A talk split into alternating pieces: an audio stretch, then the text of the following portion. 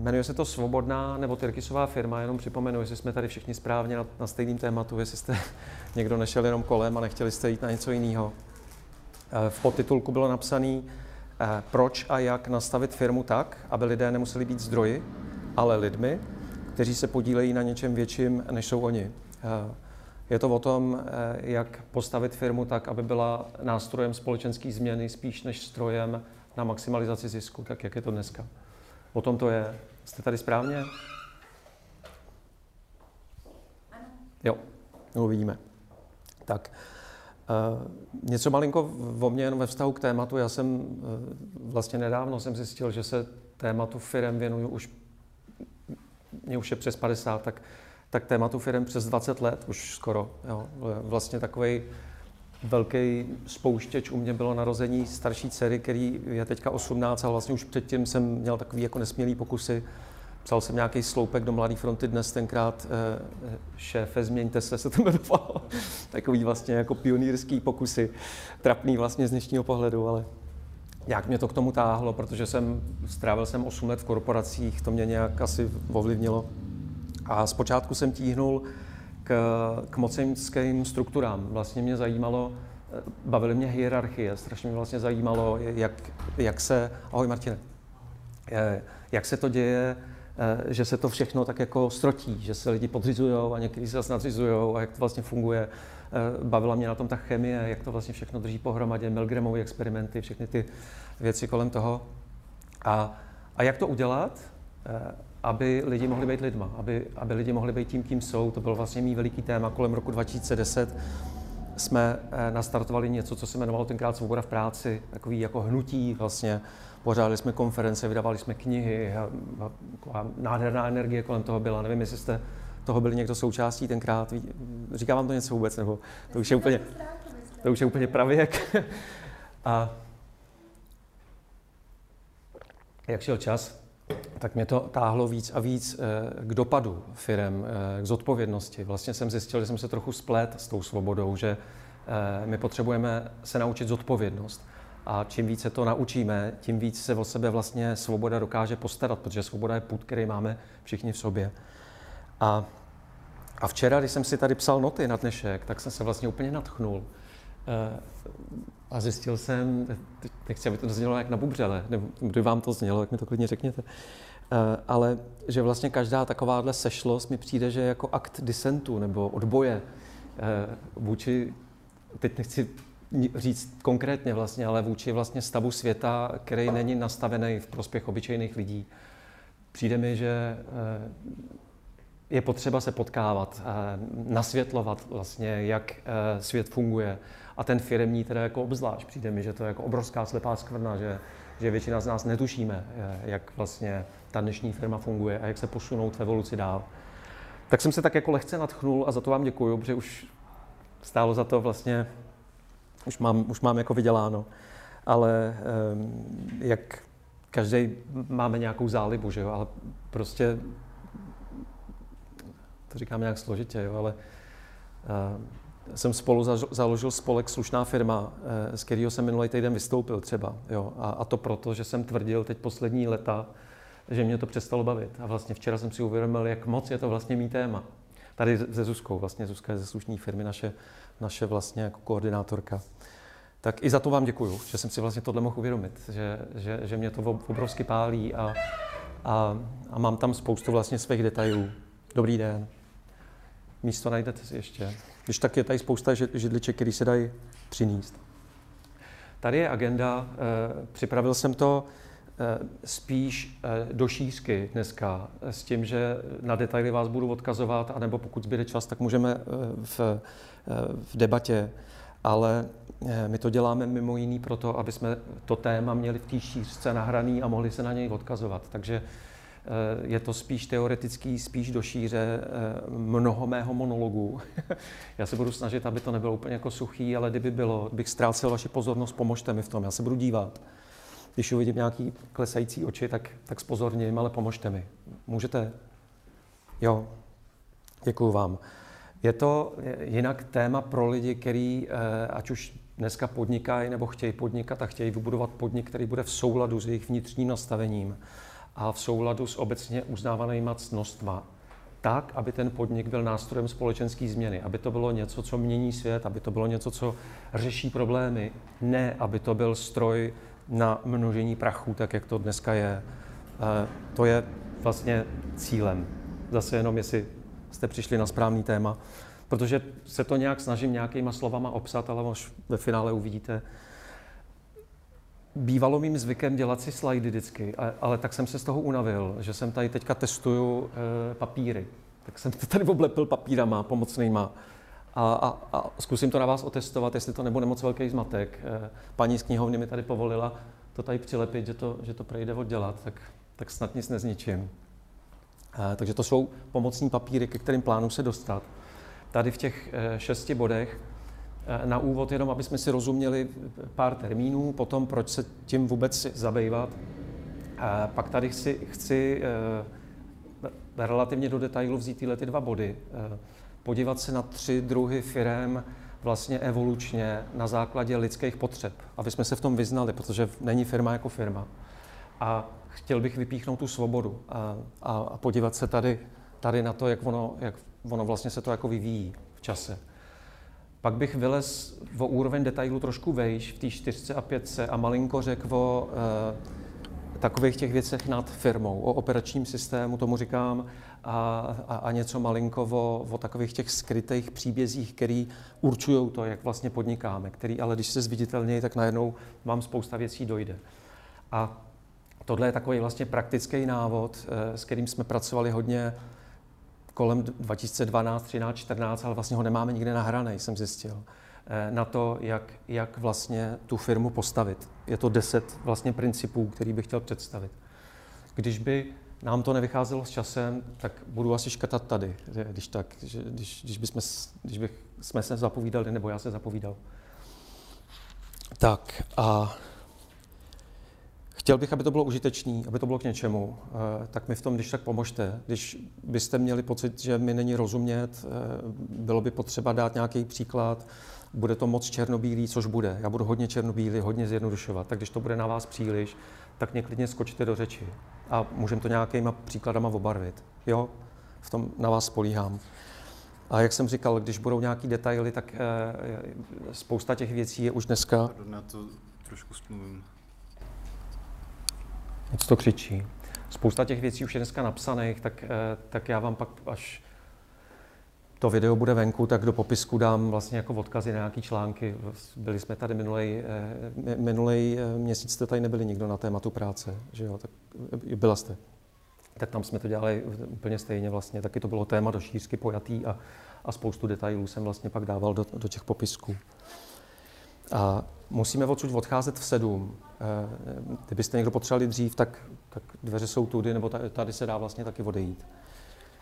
A kdybyste někdo potřeboval ten záchod, tak si klidně odskočte. Ne, ne. Kdybyste někdo měli pocit, že by nám prospěla pauza společně, tak si klidně dejme nějakou třeba pětiminutovku v průběhu. Protože já to mám hodně, je toho, je toho fakt hodně.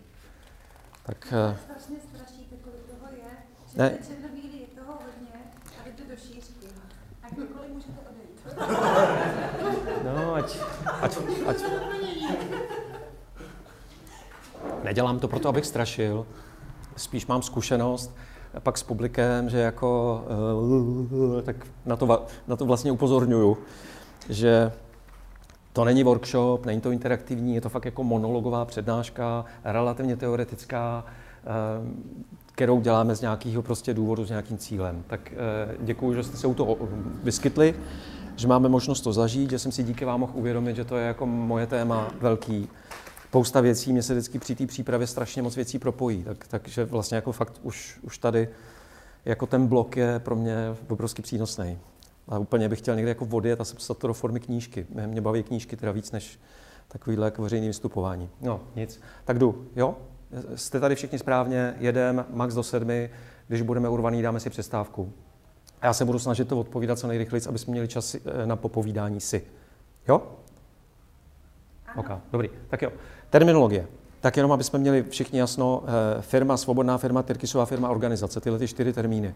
Eh, firma to je organizace, jejímž smyslem je maximalizace zisku pro vlastníka, bych řekl v minulosti, dneska bych řekl, jedním ze smyslů je tam ta ziskovost, poněvadž by tam měly být i jiný smysly, jiný cíle. Svobodná firma je organizace, já budu někdy slovo organizace a firma míchat.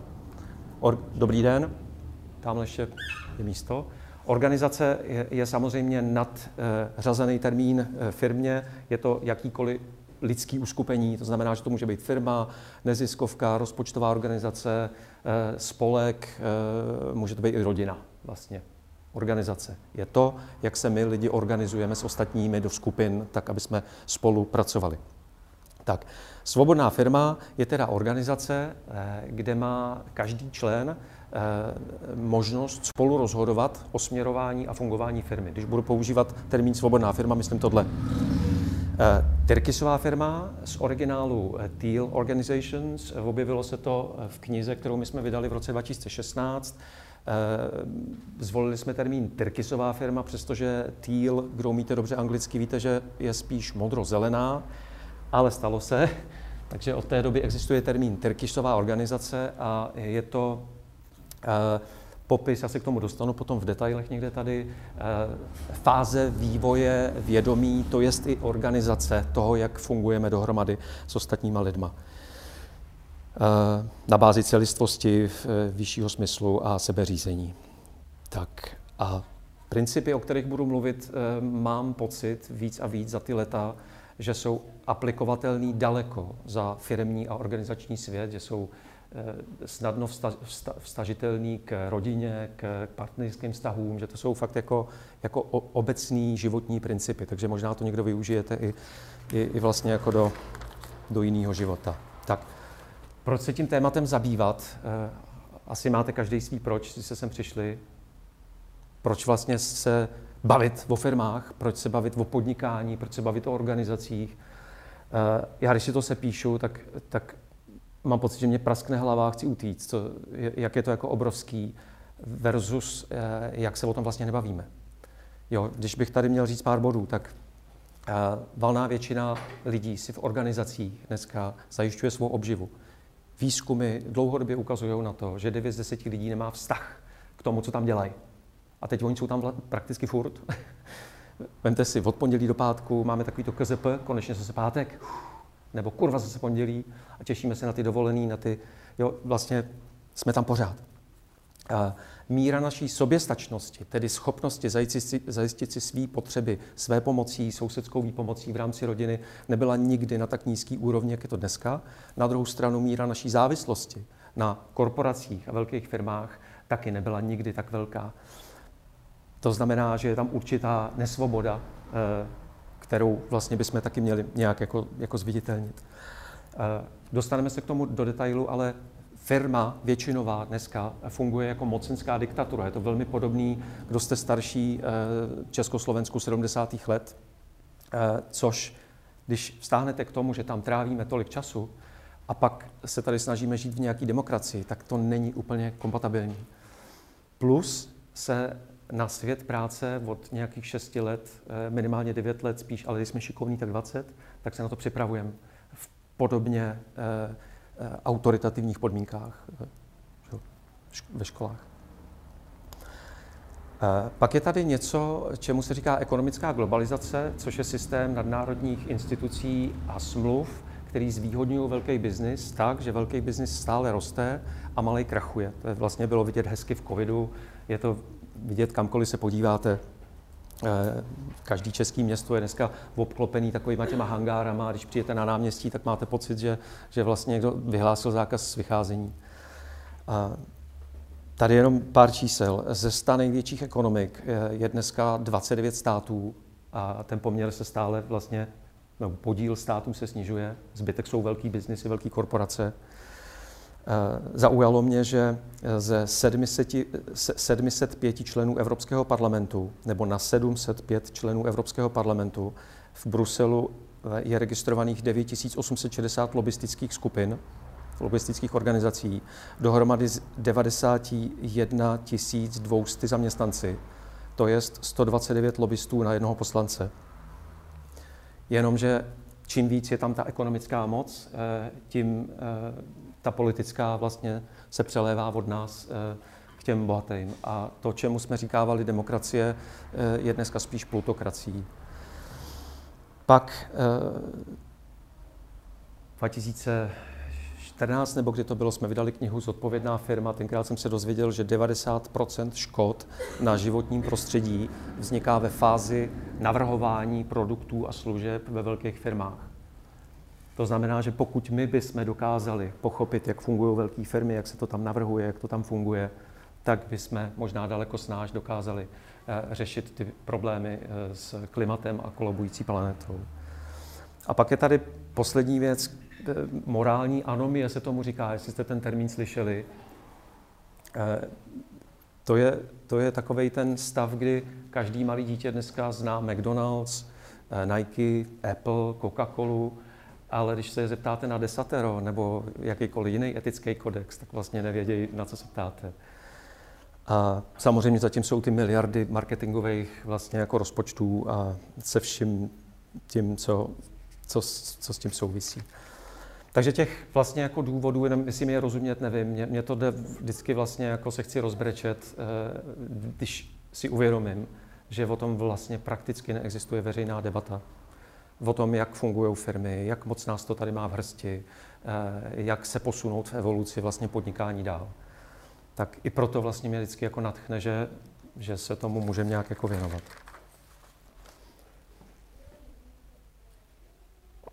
Si tady přijdu takový trošku nadřízený, jak tady jako piju, vy, vy, nic, vy nic nemáte. Jsem si to přines, teda jsem nevěděl, že tady... Hm. Ale jestli máte nějak, pardon? Jo. Ale mohli byste. Uh, tak jo, uh, tohle na vás budu trošku testovat teďka, do čeho jdu, tak uvidíme, jestli, jestli mi bude rozumět. Je, je to hodně zjednodušený, ale, ale mě to tam spíná, tak uvidíte, jestli, to, jestli tam to sepne společně. Uh, tři druhy firm z pohledu uh, lidských potřeb, lidského vývoje. Já to vždycky tady jako škrtnu, abych, uh, a už to jako škrtnu, že už, že už v tom jako jsme, abych měl pocit, že, že to ubejvá. A Tady, jak už jsem říkal na, na úvod, není firma jako firma, eh, všechno je vlastně v pohybu. My jako druh za sebou máme nějakých 250 tisíc let, eh, nějak jsme se dostali do toho dneška a, a za předpokladu, že tady budou nějaký naši potomci, tak ono se to zase bude vyvíjet dál. To znamená i to, jak se organizujeme s ostatními. Se nějak vyvinulo, vyvíjelo a bude vyvíjet. Je to nějak v pohybu. Existuje mnoho dneska jako forem, jak se dá dohromady. Já jsem si vzal k ruce tři teorie, eh, přes které bych se na to chtěl podívat. První je eh, vlastně známý věci, myslím, že to budete všichni znát. Eh, Maslovova pyramida potřeb z roku 43, teorie potřeb. Potom úplně jednoduše vývojová psychologie, což známe všichni, kdo máme děti a pak i integrální teorie. Tady se možná potřebuji zeptat, jak jsem tady mával tím Frederikem. Eh, četli jste tohle všichni, nebo, nebo je někdo, kdo to vidí poprvé, tu knížku? No, to poprvé, nečetla Nečetli. Nebo kdo jste nečet teda, zvedněte ruku. Že většina. Jo. To je takový, jako pokud vás tohle téma baví, tak, tak tuhle knížku doporučuji. To je takový, bych řekl, jestli, jestli jednu knihu na tohle téma si přečíst, tak, tak řekl bych, že to je tahle. Tak, uh, no a udělal jsem si tady takových šest pyramidek vlastně, jo, a, a mezi tím nějak budu jako poskakovat tady mezi flipchartem a, a těma pyramidkama. A připomenu jenom toho Maslova, to je, myslím, že taková obecně známá věc, kdy on v roce 43 už uh, celkem logicky uh, popsal to, co všichni víme, a to je to, že když máme hlad a žízeň, tak nás nezajímají moc jako ostatní, Eh, když nemáme vyřešený ostatní lidi, nemáme, máme problémy se vztahama, tak vlastně eh, nás vlastně nezajímají věci, které nás baví, protože eh, potřebujeme určitý věci zabezpečit nebo uspokojit nějak vlastně jako hierarchicky, že nejdřív prostě se potřebuju najíst, napít, aby mi nebyla zima, abych neměl pocit, že, že mě někdo chce zabít, pak teda potřebuju přijetí a obětí, a, a, a pak teprve jako můžu jít něco tvořit. Jo. Já jsem to zjednodušil do třech úrovní. Základní, eh, psychologická a seberealizační. Eh, minule, ten minulý měsíc eh, na tématu práce jsem se pokusil vlastně vysvětlit práci na, na vlastně na té na, na, na hierarchii. A, a mluvil jsem o tom, že práce může být vlastně trojí. Přestože děláte stejnou věc, tak může být úplně, úplně jiná. Pokud ji děláte z nějakého jiného důvodu, pokud je pro vás primární eh, motivací vydělat peníze, obživa, tak je to to, čemu říkáme práce. Většinou, když mluvíme o práci, jak je to takový to, co zajišťuje obživu. Dneska je to většinou tak. Eh, nebo se můžete snažit eh, dostat někam vejš a stát se někým. Tomu většinou říkáme kariéra. A nebo děláte něco, kde cítíte, že je to něco, co vás volá. Máme takový hezký slovo povolání, nebo poslání je vlastně, někdo mě někam poslal. Dělám to proto, že jsem napojený na sebe a něco tvořím. A vlastně, a vyprávěl jsem tady historku, já jenom jednoduše přeříkám, o, a možná ji budete znát, uh, o třech uh, zednících, který staví katedrálu. Znáte to? Vlastně znáte, někdo někdo, někdo ne, ale vlastně tři lidi dělají stejnou věc.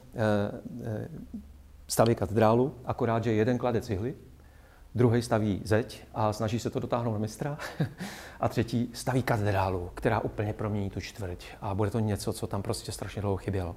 Dělají úplně stejnou věc ale dělají úplně s jinou šťávou, s jinou energií, s jiný motivace. Je to úplně něco jiného. A to je vlastně možná ta síla, kterou na tom můžete začít pozorovat, že když někdo pracuje, tak ta motivace, radost, míra spolupráce, nasazení, angažovanost je úplně o něčem jiným, než když to někdo pojme jako poslání, když se napojí na nějaký vyšší smysl té organizace. To ale předpokládá to, že ta organizace musí nějaký vyšší smysl mít, k čemu se ještě dostaneme. Uh, takže jo, a co mi přijde fascinující ještě, že výzkumy říkají, víte, kolik zhruba, když se podíváte na workforce, uh, pracovníky, tak jaký je to rozdělení, kolik lidí pracuje kvůli obživě. Teď mluvím o primární motivaci. Tam samozřejmě tady já můžu tvořit, ale zároveň mě to musí uživit, takže ta motivace vydělat prachy tam je taky, ale ono to může být na druhém, třetím, čtvrtém místě. Tak kolik myslíte, eh, když bych vzal 100%, eh, tak kolik lidí pracuje primárně pro poslání, kolik pro kariéru a kolik, kolik pro práci eh, napříč tím vyspělým západním světem? Jak byste to typli? Plus minus 70, 20, 10. Zhruba takhle. Což mě nepřest... ono je to logický všechno, je to jasný, mě nepřestává fascinovat, že se vlastně tomu nedivíme, jak pracujeme. Že místo toho, aby jsme tvořili něco, co je užitečný pro ostatní, co nás naplňuje, aby nám zářily oči, aby jsme každý dělali, co dělat máme, což máme všichni mimochodem napsaný na čele, tak chodíme hákovat výměnou za peníze, za který si pak kupujeme to, co považujeme za život. Toto mě vždycky úplně jako, jako vyjeví. Tak, když bychom šli do té firmy, a tady schválně uvidíme, jestli se nám to povede, ta přesmička, tak tady já můžu podnikat proto, abych maximal, maximalizoval zisk, abych byl větší, abych rost, abych přerost, abych koupil další, abych v žebříčku nejbohatších podnikatelů se posunul vejš, aby moje firma byla větší, víte, co myslím, zisk. Nebo se můžu posunout trošku vejš a kromě toho, že mi to funguje, tak se chci bavit, chci, aby to bylo svobodnější, chci možná trošku pomáhat, eh, chci prostě nějak už tam řeším trošku jiné potřeby. Eh, přijetí, už malinko jdu do té seberalizace, ale furt tam ještě nejsem. Až v té poslední fázi se napojím na něco, co cítím v sobě a firma se pro mě najednou stává, už to není ten stroj na zvětšování buď mýho ega, nebo mýho konta, nebo mýho ega přes konto, což je většinový obrázek. Najednou je to pro mě způsob sebevyjádření, je to pro mě nástroj, jak přispět k tomu, že to tady bude lepší potom, až odejdu. To znamená zase, tři dělníci dělají stejné věci, ale dělají to z jiného důvodu. A zase úplně jiná motivace, úplně jiná kreativita, úplně jiná šťáva, úplně jiná dynamika. Takže velká otázka, protože jsme se tady nad tím tématem sešli, proč podnikáte? To je vlastně číslo jedna. Proč podnikáte? Podnikáte proto, abyste vydělali prachy, nebo proto, abyste si to udělali hezký, anebo proto, že chcete něco řešit.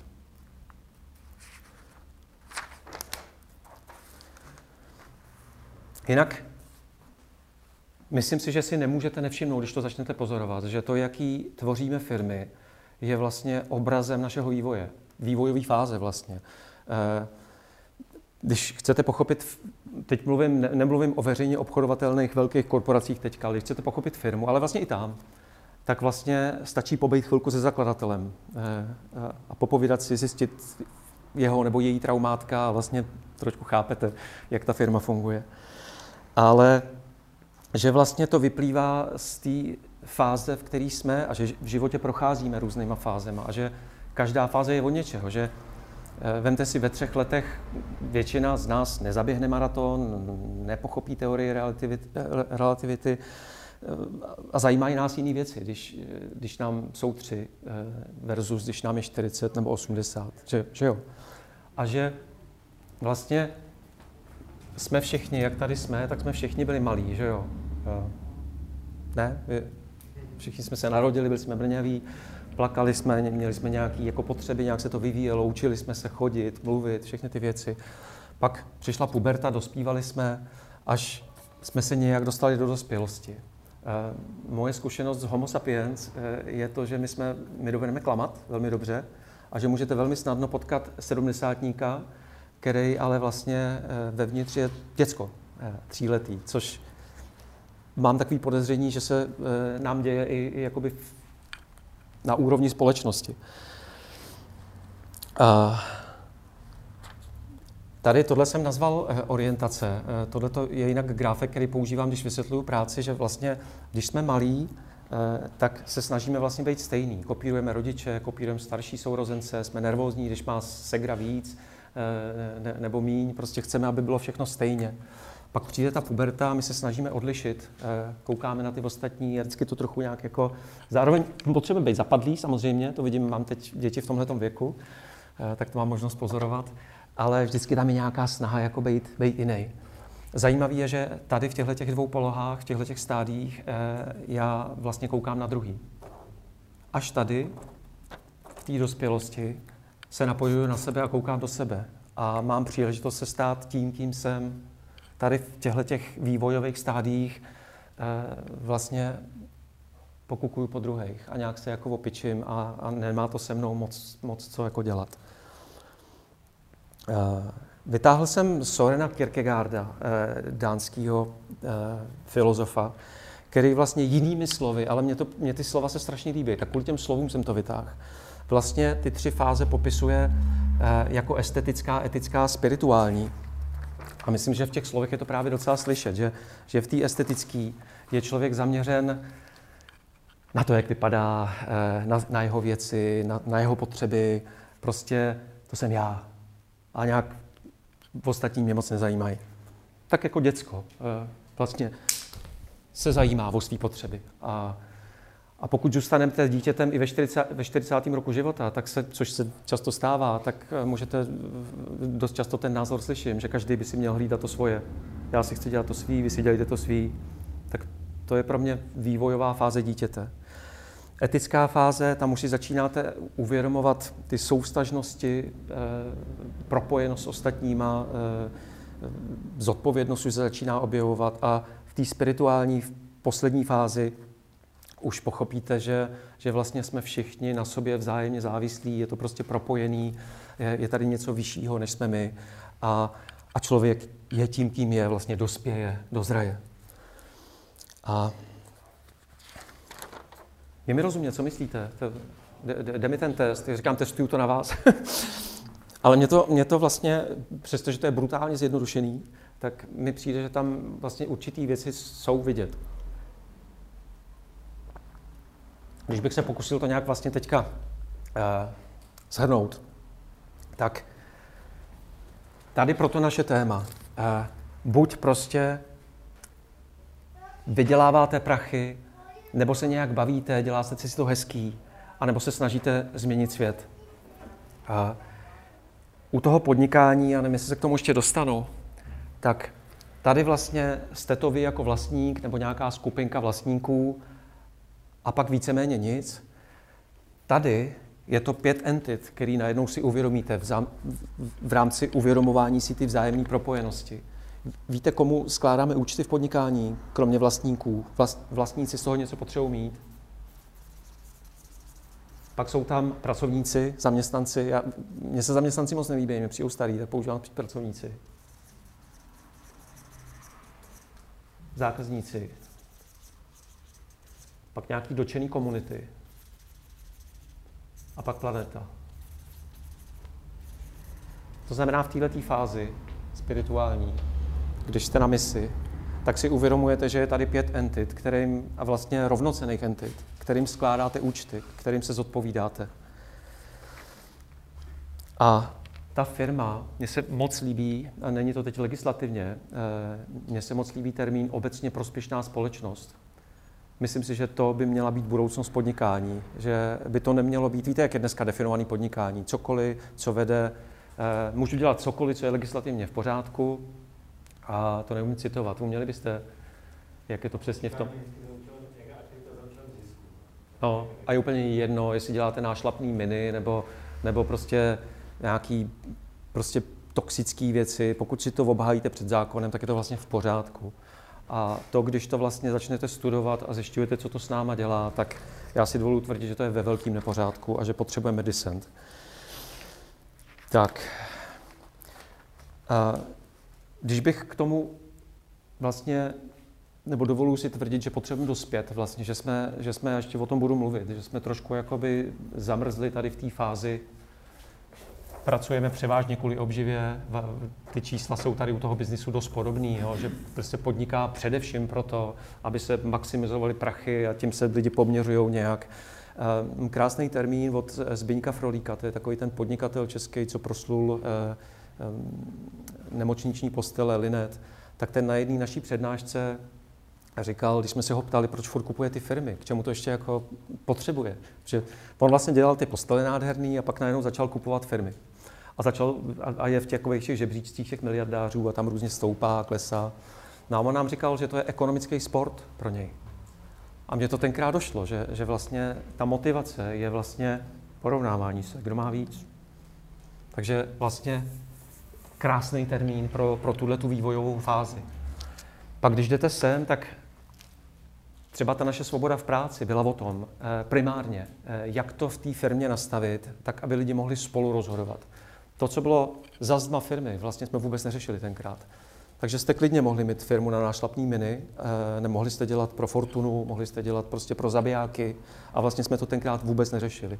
Typická ukázka této fáze je tady je tady projekt Štěstí v práci, je tady, eh, je tady spousta různých takových jako projektů, který já vidím, vidím v této fázi. Vidím tady teda žalostně málo eh, projektů, které by pomáhaly reformě podnikání této fázi podnikání. Tady, že jo, mluvíme o terkisovém podnikání, je tady evolucio, ale nevím, jak moc jsou to vlastně jako žitý věci versus jak moc jsou to vlastně jenom nějaké naše přání, které jsme si někde přečetli, ale evolučně tam ještě nejsme, protože ono nás to tam pokud tam nejsme, tak nás to tam ještě jako vlastně nepustí, jestli mi rozumíte. Jo, jestli my jsou tři a já chci prostě běžet maraton, přečet jsem si, že maraton je skvělý, prostě ještě chvilku musím počkat. No. Jestli máte někdo zahradu, víte, že tam to chvilku trvá. Obzvlášť, když máte takové studený jaro, tak se to natáhne. No a, a vidím tam dva ještě takové jako detaily, který bych chtěl zmínit. Eh, v konzumní společnosti jsme cíleně udržováni v, eh, v této fázi. Eh, vemte si ty tisíce eh, reklamních a mediálních sdělení, který valná většina na nevědomí úrovni nám podsouvají to, že eh, radovánky jsou smyslem života, že bychom si každý měli ohlídat svý štěstí a, a vy byste si měli ohlídat svoje. A, a, a vlastně nás to udržuje v takovém tom konzumu, aby jsme konzumovali. Jenomže čím víc konzumujeme, tím víc musíme vydělávat a padáme do toho, čemu se říká krysí závod. A pak je tady téma traumatu ještě. Nevím, jestli se k vám dostalo taky eh, ve smyslu takových těch vnitřních zranění, který většinou 95% traumatu údajně z nás padá, nebo na nás padá z předků nebo od předků. Je to, eh, je to něco, co vlastně způsobuje to, že jsme odpojení od našich vnitřních kontrolek, od, od emocí, v důsledku čehož vlastně nemůžeme dospět.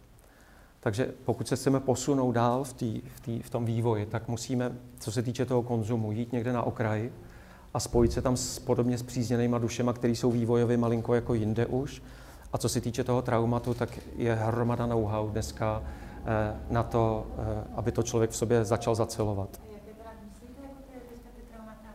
Prosím? Jako jako jako? Většina, o čem mluvím já, a to je teda veliký téma, no A- Většina eh, traumat pochází z období prenatálního a raného dětství v důsledku nepřítomnosti, eh, ať už fyzický nebo psychický, eh, těch primárních pečovatelů, ne- nejčastěji maminky. A valná většina toho, co se nám stane, i, toho, co oni nám vlastně nechtít způsobějí v tom, v tom citlivém věku, tak slyším eh, číslo 95%, prostě padá od jejich rodičů, na ně to zase spadlo od jejich rodičů. Když si vezmete naše historii, tak když to vezmu od teďka, tak jsme tady měli divoký devadesátky, komouše, eh, vyhnání Němců, eh, holokost, druhou světovou válku, světovou hospodářskou krizi, první světovou válku. Byla to hromada, kdy vlastně se stalo v těch rodinných systémech něco, co my vlastně vůbec netušíme. Takže já jsem třeba z rodiny, kde se tlučou ženy a hodně se tam pije a já vlastně vůbec netuším. Eh, vím, že to nejsou mý rodiče, který, který vlastně si to jako vymysleli, že se budou mlátit, ale že je tam někde něco. Jen chci říct, eh, a jsem samozřejmě ovlivněný tím, že vydáváme knihy Gábo- Gábora Matého, což je jeden z takových lidí, který vlastně se tomu tématu věnuje, že žijeme v době, eh, kdy se dozvídáme vlastně, že něco takového existuje a, a kdy vlastně před náma leží know-how, že, že vlastně můžeme se do toho pustit. A když bych to vztáhl k tomuhle tématu, tak vidím, že, že fakt jako firma je odrazem eh, vývojový stádia vlastně toho zakladatele a jeho traumat. A že ty traumata nás často nepustí dál. Takže pokud se chceme někam posunout k větší autenticitě, k větší opravdovosti, protože o to jde, že jo, aby jsme se napojili na sebe, tak si myslím, že bychom si měli sáhnout vlastně do těch svých věcí. No, eh,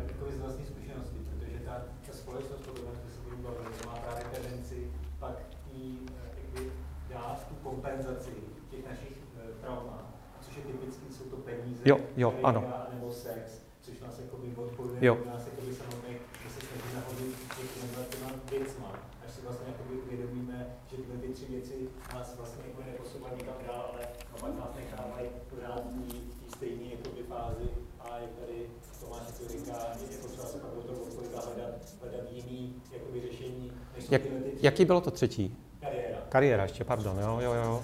Právě, právě, že...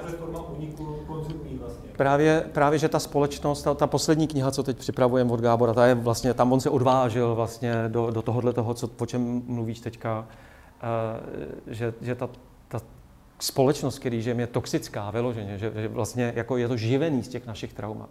Z toho, že kdyby my jsme dospěli, tak se to sesype, že jo? tak vlastně nikdo nebude kupovat krámy, který nepotřebuje.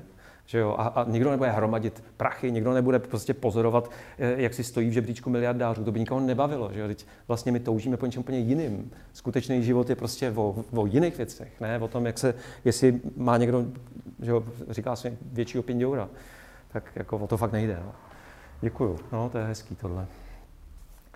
Tak jo, tak, uh, takže tady vlastně, jak moc mi bylo rozumět, nevím, snažím se říct, že jsme ustrnuli někde, kde vlastně to není zdravý a že to prostě potřebujeme posunout dál a jsou určitý překážky v cestě, ke kterým bychom se ještě měli dostat.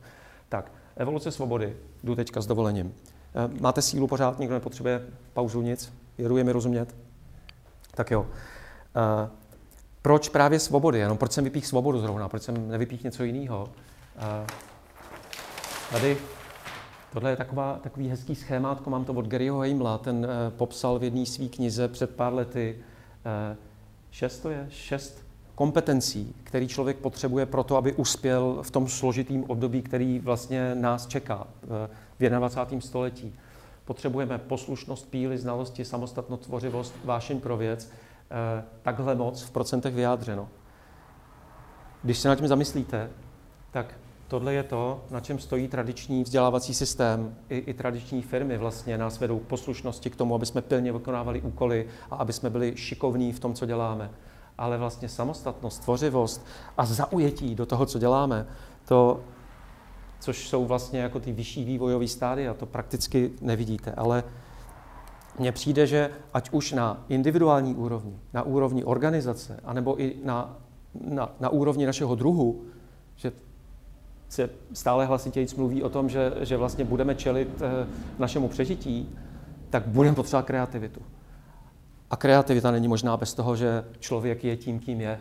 Že pokud má někde sedět v pyramidě a má vykonávat úkoly, tak má, máme smůlu, si myslím. Takže si myslím, že osvobození naše je, je vlastně otázka našeho přežití, ať už, ať už jak říkám, jednotlivec, organizace nebo, nebo druh. A e, tady bych chtěl právě jenom zase stručně e, zmínit teorii, kterou tady vlastně rozpracoval ten Frederik Laloux. E, integrální teorie popisuje vývoj lidského vědomí ten jeho přínos byl v tom, že on vzal tuhle teorii a aplikovali na to, jak se organizujeme s druhýma lidma. Těch fází popsaných dneska je podle toho, do jakého detailu jdete, 7 až 12. Eh, každá ta fáze dneska ještě existuje a každá nová fáze, každá vyšší fáze stojí na té předchozí. Což je hrozně důležitý, protože mám pocit, že občas e, žijeme v tom, že je škaredý starý svět, který by se měl revolucí zbořit a postavit nový ale myslím si, že to takhle nefunguje, že spíš jsme v nějakém kontinuu vývoje a že vždycky stavíme na něčem, co už tady bylo. Že tam je spousta samozřejmě slepých ulic, spousta toxických věcí, ale je tam něco, na čem prostě stavíme dál. Předci. A teď tamhle musím do rohu, nevím, jestli tam zahlídnete, tamhle z tohohle rohu. Eh, já jsem vybral čtyři, jenom velmi stručně, takový ty nejrelevantnější stádia, tak jak je ten Frederik popsal a, a Ken Wilber a, a další lidi. Eh, fáze žlutá, eh, vždycky jsou tam nějaký přívlastky, myslím že nej, nejlíp funguje to ten, ten, ten barevný kód, jakože si to dovedeme představit. Jo? Takže žlutá, oranžová, zelená, tyrkysová, tradiční aspirační zelená, tyrkysová, celostní, pardon. S tím, velmi stručně zkusím, že ta žlutá tradiční, to jsou takový ty eh, hierarchie mocenský, nadřízený, podřízený, kde musíte mít nějakou masku, jste tam, tou rolí tam jste, nejste tam, ne, nejsou tam žádný, jako není tam prostor pro lidi. Kde, pokud chcete nějak přežít, tak musíte vykonávat ty úkoly, musíte být poslušní a snažíte se vyhrabat někde nahoru. Eh, je to starý zhruba 10-12 tisíc let, vzniklo to s prvníma impériama, když se člověk usadil, začal hospodařit, vzniklo soukromí vlastnictví, se soukromým vlastnictvím vznikl přebytek a s přebytkem vznikly impéria a svět, tak jako dneska známe, moderní války, všechny ty. A fascinující mi přijde, že dneska stále ještě vlastně v tomto režimu funguje stát. To je státní školství, zdravotnictví, církev, armáda, takový ty vlastně instituce, soudnictví, že vy se s tím musíte setkávat hodně, jo, kde, kde vlastně máte jasnou, jasně definovanou hierarchii nadřízených, podřízených, jasný kód toho, co se má eh, dělat, co se smí, nesmí. Zhruba před pětisty lety eh, s počátkem evropské kolonizace se objevila další fáze, eh, v který je dneska korporace, kde už ta hierarchie se začíná trošku bortit. Když už jste šikovní a jste někde dole, tak už se můžete vyšvihnout. Eh, už se tam objevuje trošku osobní zodpovědnost. A hlavním vlastně Tady hlavním přínosem je to, že to vlastně dává řád obrovským celkům, tady ta žlutá fáze. Tady tím hlavním přínosem je, že je tady jako neuvěřitelná schopnost extrakce hodnoty, těžby. To, že, že to je vlastně jako nejlepší stroj, který kdy člověk vynalez na to vytěžit vlastně to, co má nějakou hodnotu. Rozumíte mi? Já se k hodnotě ještě dostanu. Zhruba, eh, nevím, druhá polovina 19. století, začalo to v Anglii, eh, jako reakce na takový ten nejhustší industrialismus se, se objevila eh, fáze rodina, pluralitní, zelená, Eh, která se snažila vyvážit takové ty jako husté věci. Eh, vznikaly družstva tenkrát, spolky. Eh, dneska právě z této formy fungují veškeré tyhle ty uspořádání, kde jsou lidi rovní, kde se hlasuje, snaží se hledat konsenzus, sociální firmy například. A ta Tyrkisová, o které tady mluvíme, ta se objevila až na přelomu vlastně 20. a 20. století. Je to, je to ta vlastně poslední fáze vývoje, je to dospělost, kdy eh, se objevuje nějaký jako celostní přístup, eh, kdy ta firma existuje na základě nějakého vyššího smyslu, proto, aby něco vyřešila, změnila, eh, zlepšila. Lidi vevnitř fungují na bázi sebeřízení a můžou být tím, kým jsou a je to vlastně vyžadováno, aby tam byli lidi, aby to nebyli zdroje, ale skuteční lidi se, se svýma silnýma a slabýma stránkama. Tak pro koho je tohle nový, velmi, velmi, velmi, pokud vás to téma zajímá, tak do, doporučuji podívat se do detailů, protože je to oči otevírající, je to jako skvělá optika, přes kterou se to téma dá velmi dobře pochopit. A tady jdu k tomuhle obrázku tady v rohu, tam taky je, máte takový složitý úhel tady. Je líto. Jenom, jenom vlastně snímek černobílej toho vlastně, co se týče svobody, vlastně z čeho jdem, kam, s tím, že si dovoluju tvrdit, že potřebujeme svobodu, aby byla ta kreativita, aby jsme se vlastně dokázali postavit problémům, kterým čelíme. Takže černobílej svět, jenom snímek s tím, že jsme v nějakém vývoji. A tenhle ten svět, já mu říkám jako na návštěvě. Jestli chodíte všichni na návštěvu, nebo chodí k vám návštěvy domů, na tom se to totiž úplně nejlíp pochopí. Tak buď eh, jste jako na návštěvě někde, to znamená, že jste poslušný, hodný, eh, čekáte, až hostitel vám něco nabídne, eh, možná se odvážíte si říct o záchod, ale vlastně jste takový jako hosti. A když jste v roli hostitele, tak zase víte, že musíte pečovat. Jste vlastně jakoby ten, který to tam musí jako ošéfovat. Víte, co myslím? Nevím, jestli jste někdy zažili eh, návštěvu, eh, kde vám řekli, hele, jako doma. A nebo vy jste někomu řekli, jako doma. Zažili jste to? Tak vidíte ten rozdíl. To znamená, tam jsme si vlastně rovní, přestože já jsem u vás doma, ale už se natolik známe, že si to můžeme dovolit. Já tam chápu ty pravidla, eh, respektuju je, protože kdybych je nerespektoval, vy mě tu volnost nedáte. A vlastně fungujem eh, bez nadřízeného. Já se vlastně eh, můžu jít vyčurat sám, vemu si bačkory, když mě zebou nohy, vemu si třeba i pivo z ledničky a je to úplně jako jiná dynamika. Takže tady mám teda někoho nad a pod, Jde o tu poslušnost, abych poslušně vykonával nějakou povinnost. Základem tady je povinnost. A vykonávám ji proto, že za to něco dostanu. Cukr, anebo můžu dostat byčem, když, když, když to nesplním. Tady jsme si teda rovní. Eh, je to jako ve sportu, tam je to hezky vidět taky. Máme spíš každou, každý nějakou roli, než že bychom měli pozici, která by byla mocenská. Tenhle je důležitější než tenhle. Tady jsme stejně důležitý. Jeden je v útoku, jeden je v obraně, jeden prostě to koučuje. Jde tady o zodpovědnost, aby jsme zodpovědně dostali závazku. E, protipólem všimněte si, tohle, tohle mám pocit, že, že ne vždycky si umíme spojit, že základem je závazek, že, že já prostě podám ruku a ono to platí. Já zodpovědně vím, že to můžu slíbit, že úterý ve tři je prostě úterý ve tři. Když bych to neuměl, tak se to drolí a vracíme se sem, protože v tomhle máme ten výcvik tady deseti, deseti tisíci let. A a co, co, je, co mi přijde ještě další jako aha velký, že motivace je tady vnitřní. Eh, já tady funguji, protože mi to dává smysl, můžu spolu rozhodovat o tom, co, kdy, kde, jak budeme dělat a dělám to s lidma, kterými jsou blízký, máme se rádi. Tyhle ty tři elementy e, jsou to, z čeho já čerpám vlastně ten vnitřní pohon. Když bychom se vrátili k tématům organizací, tak tady mluvíme o instituci, kde na prvním místě jsou produkty, procesy, kontrola, je to vlastně odličtěný, lidi tam jsou zdroje, celý to funguje jako stroj hezky namazaných koleček, lidi jsou tam oddělení v odděleních, to je hezky slyšet v těch slovech taky. Je tam oddělení lidských zdrojů, jehož úkolem je oddělovat lidi do oddělení. A ty lidi jsou tam v útvarech a v divizích, slyšíte ty slova? Militaristicky úplně, je tam spousta takových vlastně jako slov, přes který pochopíte, jak to funguje. Tady je to na prvním místě. Samozřejmě, že jsou tady, pokud to má být biznis, tak tady samozřejmě taky musí být produkty, procesy a nějaká reflexe. Ale na prvním místě je tady ten sdílený smysl, sdílený hodnoty a nějaký rituály, který z nás dělají smečku, komunitu. Máme tady něco lidsky společného. A dohromady to funguje eh, jako organismus.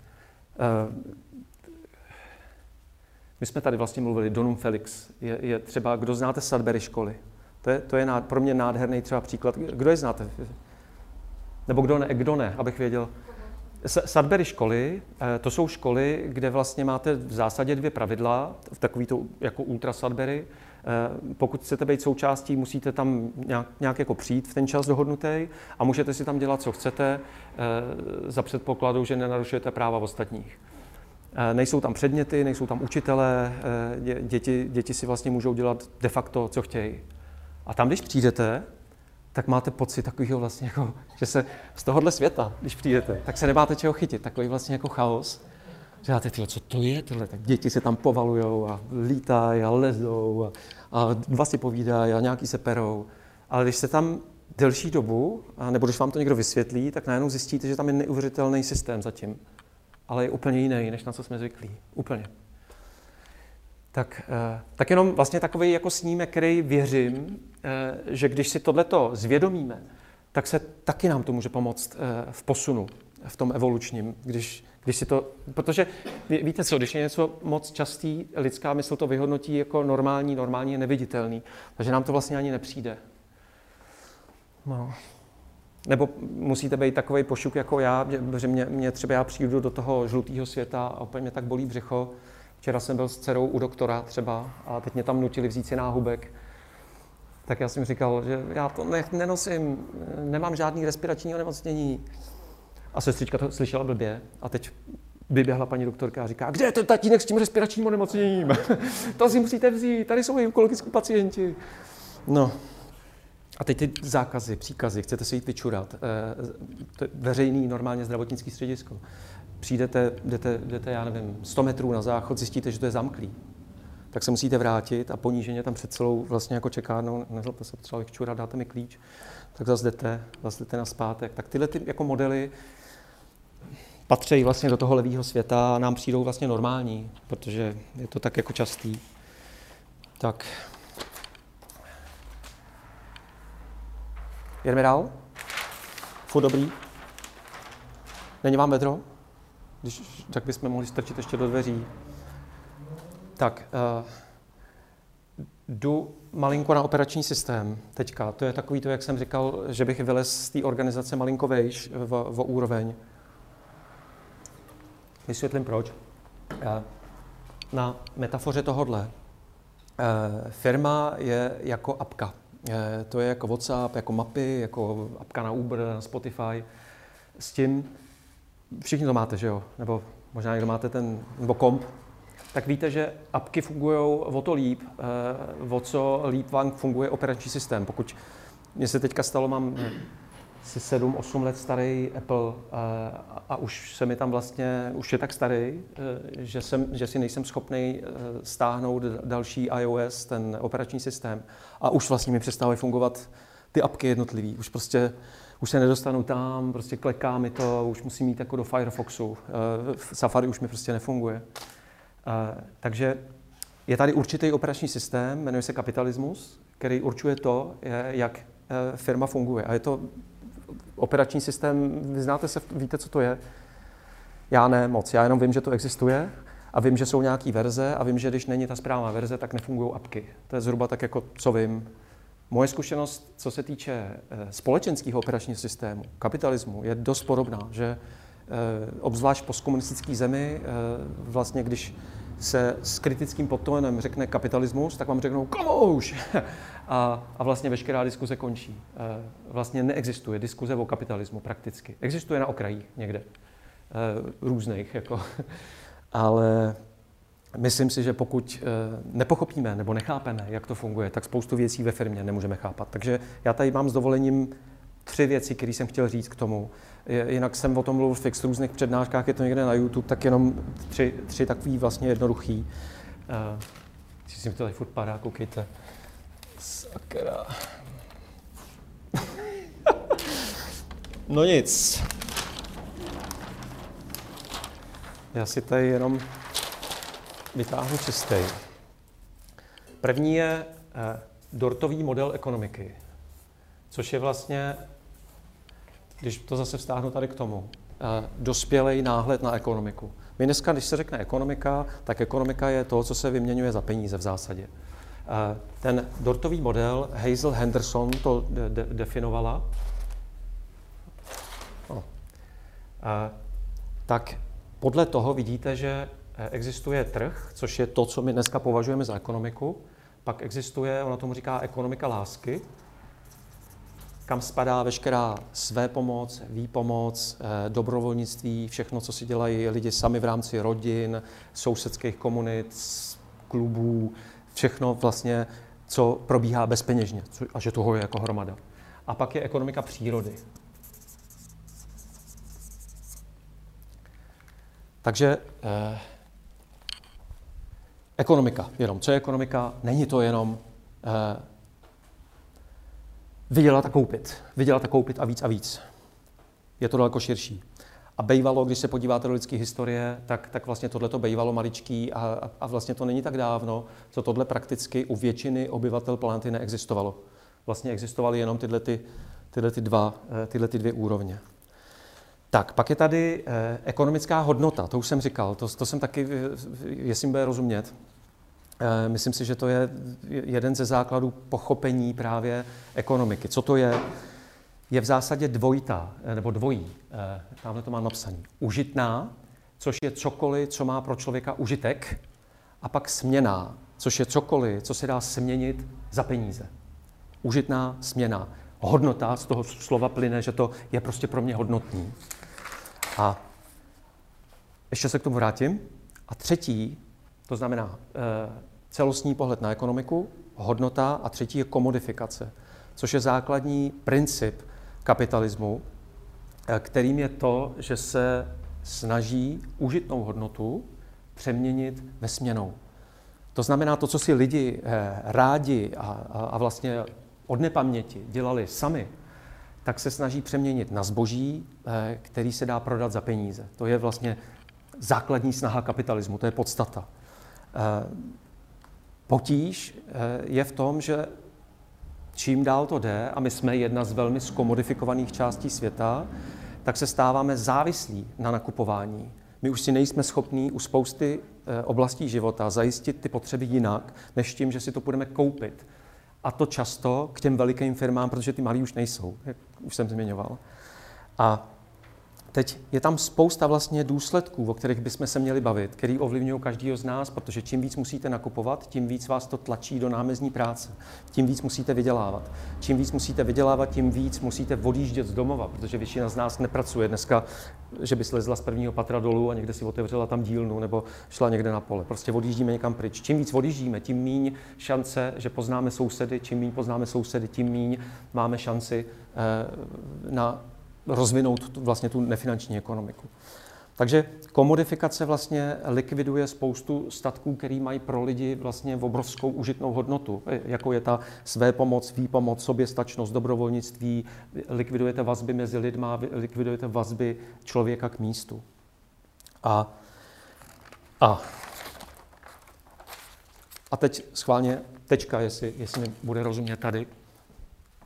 A, Nazval jsem to dva světy, velmi zase černobílým, aby, aby, aby bylo zřejmo, že já můžu se svojí firmou jít buď na volný trh, anebo na komunitní. Na tom komunitním jde o, o uspokojení potřeb vlastně eh, všech zúčastněných, to znamená, jde o užitnou hodnotu. A hlavním principem na tom komunitním trhu je to, co známe z rodiny nebo, nebo z nějakých přátel, přátelských vlastně jako svazků, kdy já dám a předpokládám, že dostanu. Příklad z našeho života, i když jsem tady, to znamená, že je to za peníze, tak my třeba kupujeme jídlo eh, od Miloše Kůrky, to je sedlák. Kupujeme to za peníze, ale kupujeme to proto, že tam máme nějaký sdílený smysl. Je to biozelinář, je lokální, dělá to nějakým způsobem, který je nám vlastní.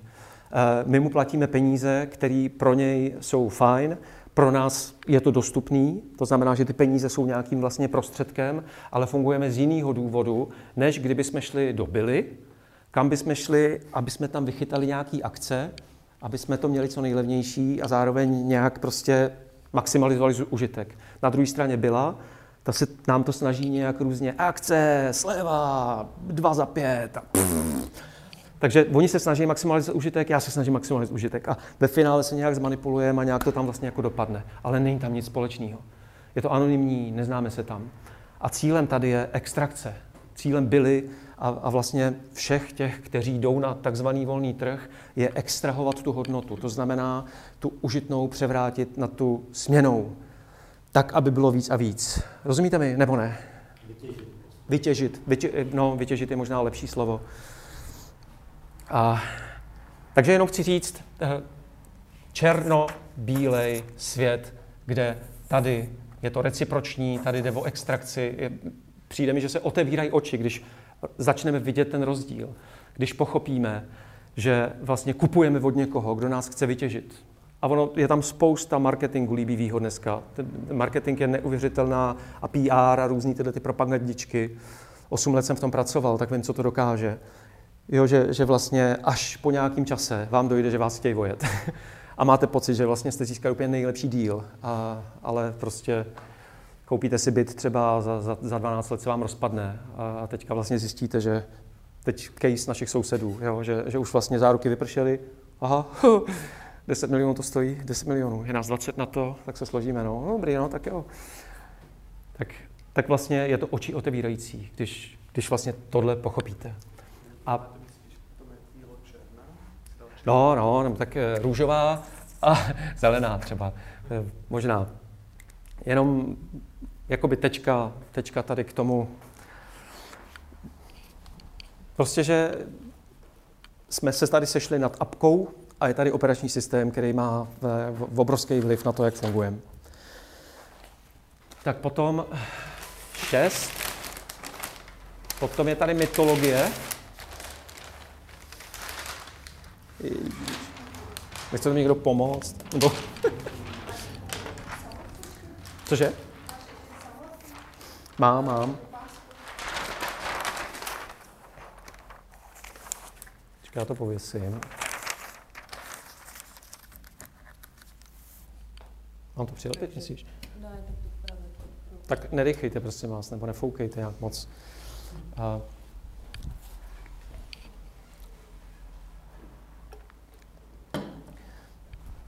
A Mytologie to je o tom, minule tady na té práci jsme se bavili o tom, že eh, jsme relativně bezvýznamný druh někde z prostředka potravinové pyramidy. Eh, že dlouhou dobu jsme byli vlastně někde ve prostředku, žrali nás ty velký zvířata, my jsme se živili těma malejma, až došlo k jednomu vývojovému skoku, kterým bylo 65 tisíc, 70 tisíc let naspátek vynález řeči a s ní schopnost vyprávět příběhy příběhům naslouchat, příběhům věřit a kolem příběhu se srocovat s ostatníma příslušníkama našeho druhu, který osobně neznáme. To, to vlastně způsobilo to, že jsme dneska schopní vytvářet že jo, miliarda Číňanů, nebo kolik lidí věřilo komunismu svého času, že jo, kolik lidí věřilo fašismu, kolik máte křesťanů, kolik máte hinduistů a vlastně se neznají. Ale je tam nějaký příběh, který se vypráví, kolem kterého jsme se srotili. Takže vlastně příběhy eh, jsou tím, co utváří náš svět. A pokud chceme pochopit, jak funguje společnost, jak funguje firma, tak potřebujeme pochopit ty základní příběhy, které se tam někde jako vyprávějí. A já tady mám, počkej, to opatrně, jo? A to se nespadne, otočím. No, dobře. Tady jsem se snažil napsat ty spodní patra, zisk a zábava a tři základní příběhy, které se tam vyprávějí, kterým, kterým my tam věříme. A tady jsem napsal ty vyšší vývojové fáze, smysl spirituální, zelená Tyrkisová. A, a zase jsem tady napsal tři vlastně jiný příběhy, kterým se tady věří. Takže tady to hlavní, to první, čemu se věří, je to, že jsme jeden od druhého oddělený, že jsme oddělený od přírody, že e, vidíte to krásně vlastně na, na veškerým, jak se dneska říká moderně, fosilním průmyslu, že příroda je vlastně bezedná lednice, z který si můžeme kdykoliv cokoliv říct, vzít a bezedný odpadkový koš, kam si dát cokoliv vyhodit. A Všechno je vlastně oddělený v hezkých odděleních, ve škatulkách. Eh, když se podíváte do zdravotnického systému, tam je to hezky vidět, jak je tělo vlastně jako rozdělený. Eh, škola, prvňáčci, druháčci, třetíáčci, zeměpis, dějepis, historie. Všechno je vlastně ve škatulkách oddělený. Když jdete vývojově vejš a dál, tak zjistíte, že to je mýtus, že to je blbost, že to je lež, že jsme všichni vzájemně propojení, že, jsme, eh, že příroda není zdroj, ale matka. Je to to, z čeho jsme vzešli. Eh, hezky se to dá pochopit třeba na těch miliardách mikrobů, který máme tady někde a vlastně všude jinde, bez kterých bychom byli všichni mrtví, že vlastně se zjišťuje dneska, že to je náš imunitní systém. zjišťuje se, jak vlastně spolu komunikují stromy a houby a jak, jak, jak, jak vlastně je to všechno provázané. A že když jeden druh churaví, tak vlastně se to celý začne sypat. Když jdete dál, tak tady věří tomu, že člověk je na sebe zaměřený, racionální druh, jehož smyslem života je maximalizace jeho vlastního užitku. Homo economicus se tomu říká, učí se to na ekonomických fakultách, normálně úplně běžně. A je to to, čemu se věří eh, s tím, ale že eh, věda, výzkum postoupil tak daleko, že my víme, že jsme přeci jenom homo sapiens, jak, jak si občas jako říkáme, ale nevíme úplně, co to znamená. Ve vztahu homo economicus, homo sapiens je člověk eh, solidární, spolupracující, Eh, hezky to zase bylo vidět začátek covidu, jak všichni šili roušky, začala válka na Ukrajině, všichni pomáhali. Eh, je to vidět, když nám teče do bod, jak moc vlastně jsme homo sapiens. Že to je něco úplně jiného. Jak, jak moc si vlastně uvědomujeme to, že nás nejvíc naplňuje, když můžeme fungovat spolu a dělat jeden pro druhýho vlastně věci, které jsou druhým užitečný. Tady se věří v nutnost ekonomického růstu, Tady se věří v to, že to znamená maximalizaci směné hodnoty, to znamená transfer tý užitný v tu směnou, aby to furt pěkně rostlo, protože když by to přestalo růst, tak to, tak to klekne. Tady se věří v to, že bychom měli uh, zajistit dobrý život všem, a to nejenom lidem, ale vlastně všemu živému, co obývá planetu. A tady mi, mi přijde hrozně, hrozně zajímavý a důležitý, mluví, mluví tady o tom lidi z nerůstového hnutí, jestli to někdo je, sledujete, tak hrozně hezky mluví o, o, o důsledcích, destruktivních důsledcích eh, toho slepého, eh, dneska už zeleného, dneska už on už je namalovaný na zeleno dneska, jakože prostě eh, se věří, že ekonomický růst je možný a že oddělíme eh, materiálovou spotřebu a emise, že to jako jde, říká se mu decoupling, nejde, je to zase jeden, jeden z mýtů. A zjistíte, že čím víc je tady toho, tím víc je komodifikace, to znamená konzumu, tím víc narůstají nerovnosti, tím víc kolabuje planeta, eh, tím víc nám kolabuje demokracie, protože velký biznis si kupuje demokracii a tím víc nám zvětšují velký a krachují malý. To znamená oligopolizace. To je všechny ty problémy, které vlastně řešíme, mají kořen tady, v tomhle v těch vlastně starých příbězích. Co my potřebujeme posunout se v evoluci, prostě dál. Tolik k mytologii. A teďka poslední praktická věc, kterou je eh, anatomie svobody, nebo svobodné firmy, a to už je taková ta praktická věc. Sjedu to, budete na to mít ještě fir- to už je takový jako pěkný, praktický trošku i. Nebo někdo potřebujete si odskočit. Uh, je to tady. Je to, je to deset, deset principů, které, jak jsem říkal, jsou krásně aplikovatelné na rodinu, na partnerské vztahy, Mám to od uh, Tracy Fentonová, se jmenuje World Blue, uh, v dobách svobody v práci 2010-2011 jsme spolupracovali, tak jsme to vlastně od nich tak jako adaptovali.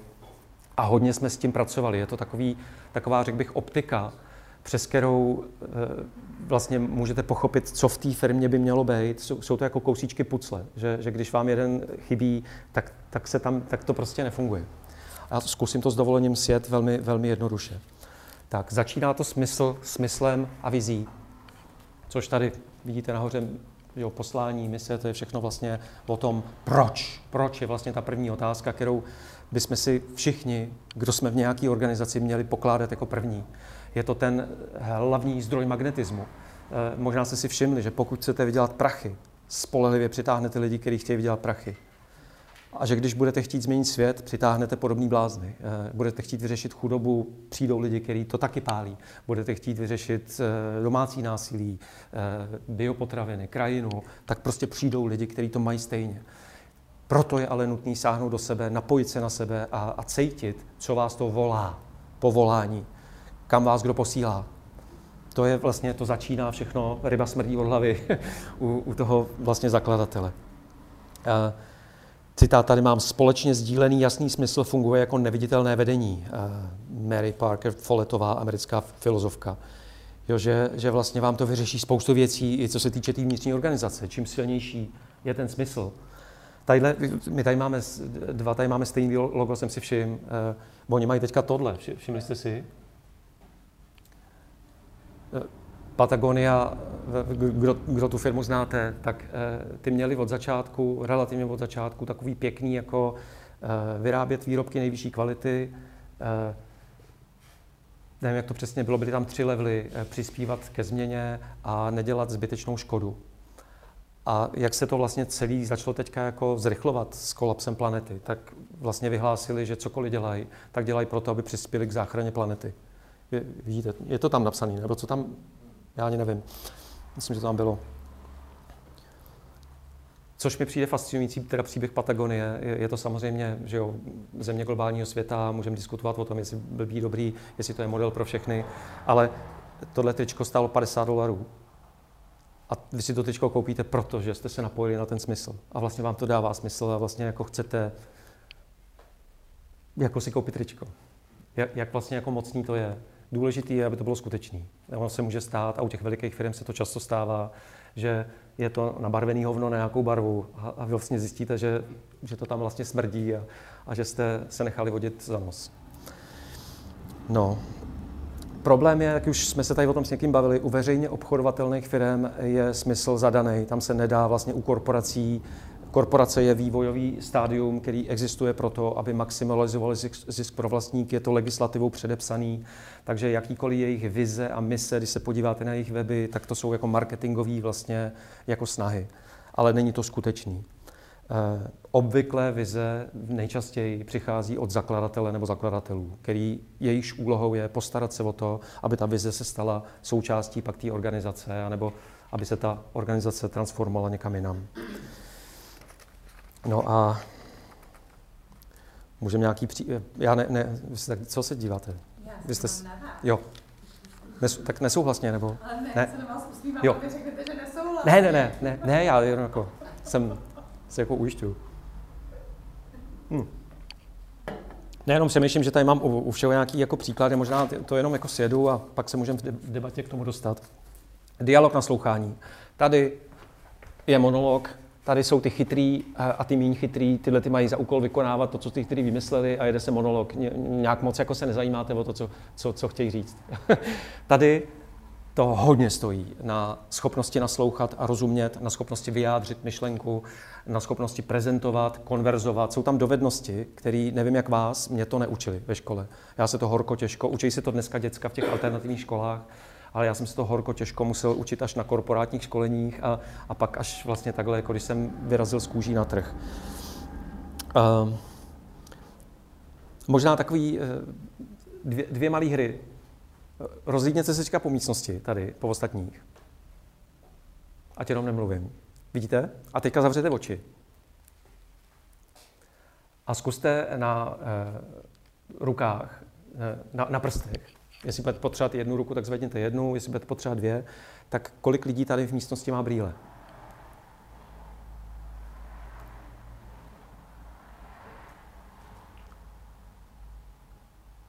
A kdo to máte zvedlý, tak se podívejte. Já vidím devět, deset, deset vidím. Šimon ještě, promiň. Deset a teď, teď byly dvě, tři, pět. Já jak málo si vlastně jako, uh, zkuste ještě zavřít? Kolik lidí tady má na sobě něco červeného?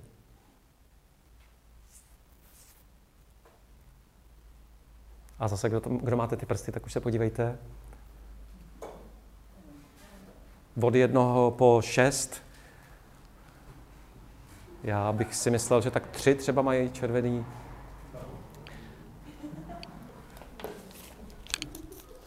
Tady si prosím vás rozdejte šmírák, každý, abyste měli jeden šmírák. Jestli můžete rychle. To je moje příprava jinak na dnešek. Level 1.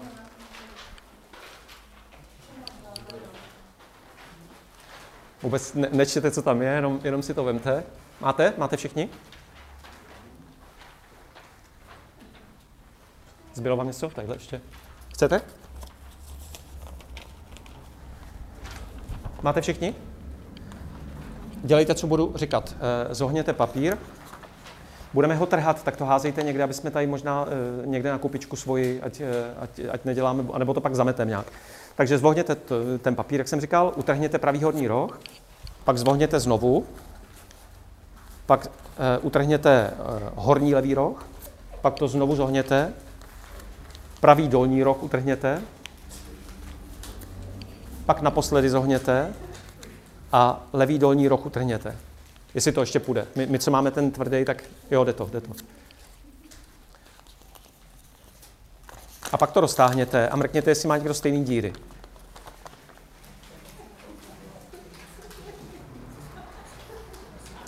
Nemá.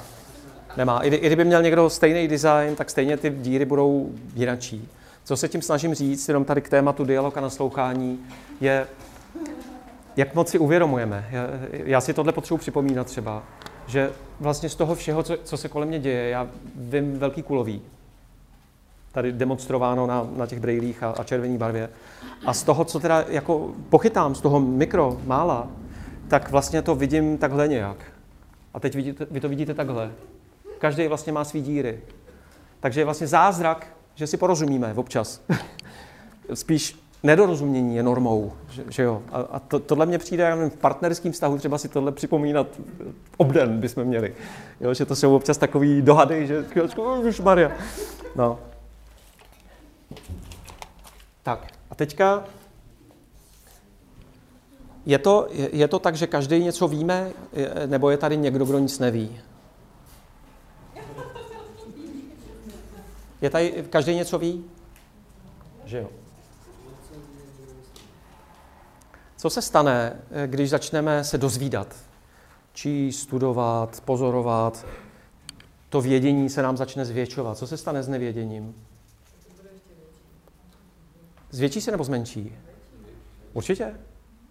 Jo? Jak se změní moje chování? Od Tomáše, který viděl velký kulový, od Tomáše, který ví trošku větší kulový. Tady já jsem chytrý, jak mistr světa a moleta, na všechno mám názor, všechno, všechno, všechno jako vám vysvětlím. Tady najednou mám víc otázek, tady zvídám, zajímám se, je tam víc pokory, eh, začínám se ptát. Potíž s naším školským systémem je, eh, kdo jste tím prošli, tak, tak možná si vzpomenete, že se nám snaží sugerovat, že musíme vědět. Myslíš nebo víš? No, myslet znamená hovno vědět. Žák čtvrté třídy by měl vědět. Žák osmé třídy by měl vědět. Já nevím, co všechno. Pane řidič, to byste měl vědět. My musíme vědět. A tak dlouho nám to říkají, že vlastně e, sami sebe doblbneme a máme pocit, že víme všechno. A a vlastně nemáme vůbec žádný zájem o toho naslouchat, protože všechno víme. A to je vlastně konec tady proto. To, je, to, to můžete fungovat vlastně v pyramidě.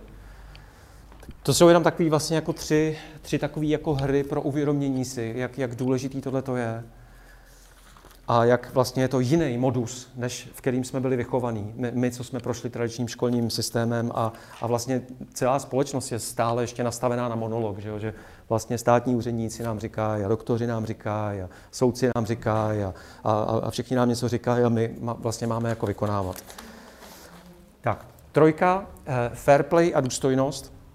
Eh, fair play je vidět, myslím, eh, potřeba férovosti, potřeba, aby to bylo fair, ne stejný, ale fair tak myslím, že je hodně dobře vidět na malých dětech. Eh, naše malá Valentína, když byly dva roky, tak to není fér, to není fér, to není fér, to byla hlavní věta, kterou vykřikovala.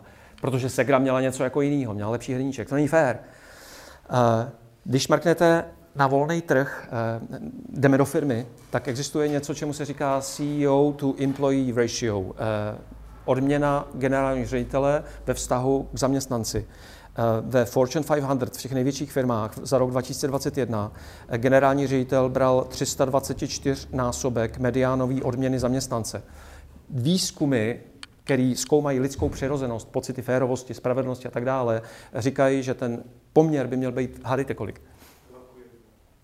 Uh, pět ku jedný jsem já se dobral.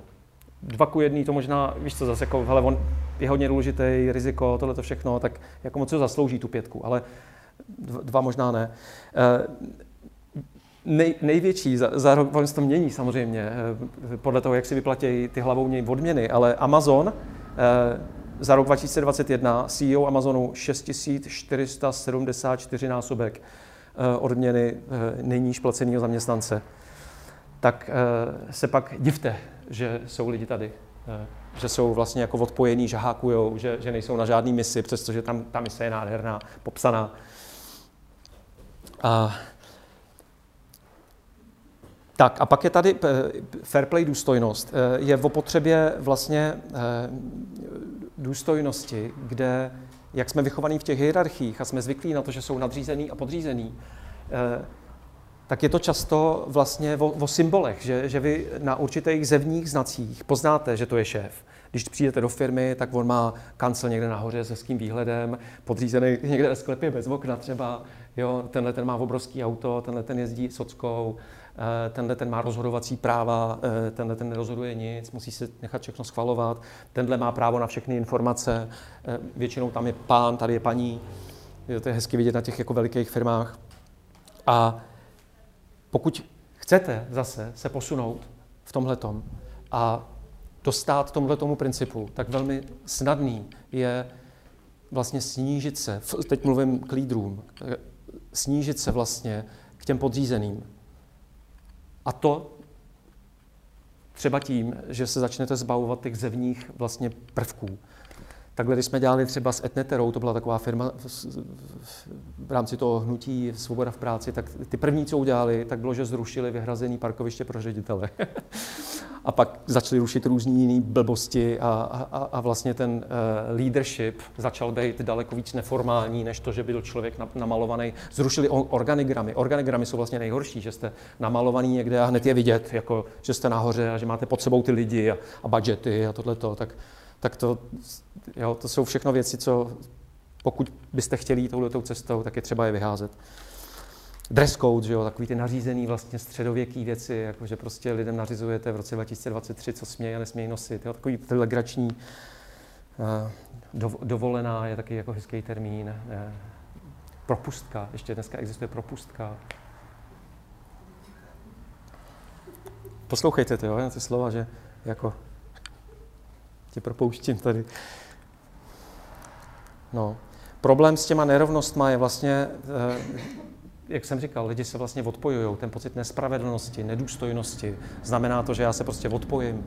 A pokud už tam teda jako se rozhodnu vydržet, tak tam hákuju, vydělám si tam ty prachy, něco si ukradnu, pokud to jde. To se za socialismu hodně dělalo, ještě se to dělá, že když máte pocit, že vás, že vás vojíždějí, tak si odnášíte záchodový papír, odsypáváte kancelářský sponky, odsypáváte kafe a nějak si to, nějak si to vlastně jako kompenzujete. Takhle, někdo v malém, někdo ve velkým. Jo, to, a to jsou příběhy, když jsem se tomu hodně věnoval, to jsou příběhy, co slyšíte od podnikatelů, jak jim lidi jako přes plot v noci přehazují různý jako tam materiály stavební. A, a transparentnost. A, transparentnost je klíčová, eh, transparentnost ve smyslu toho, že lidi vidějí vlastně to rozhodování, že mají informace.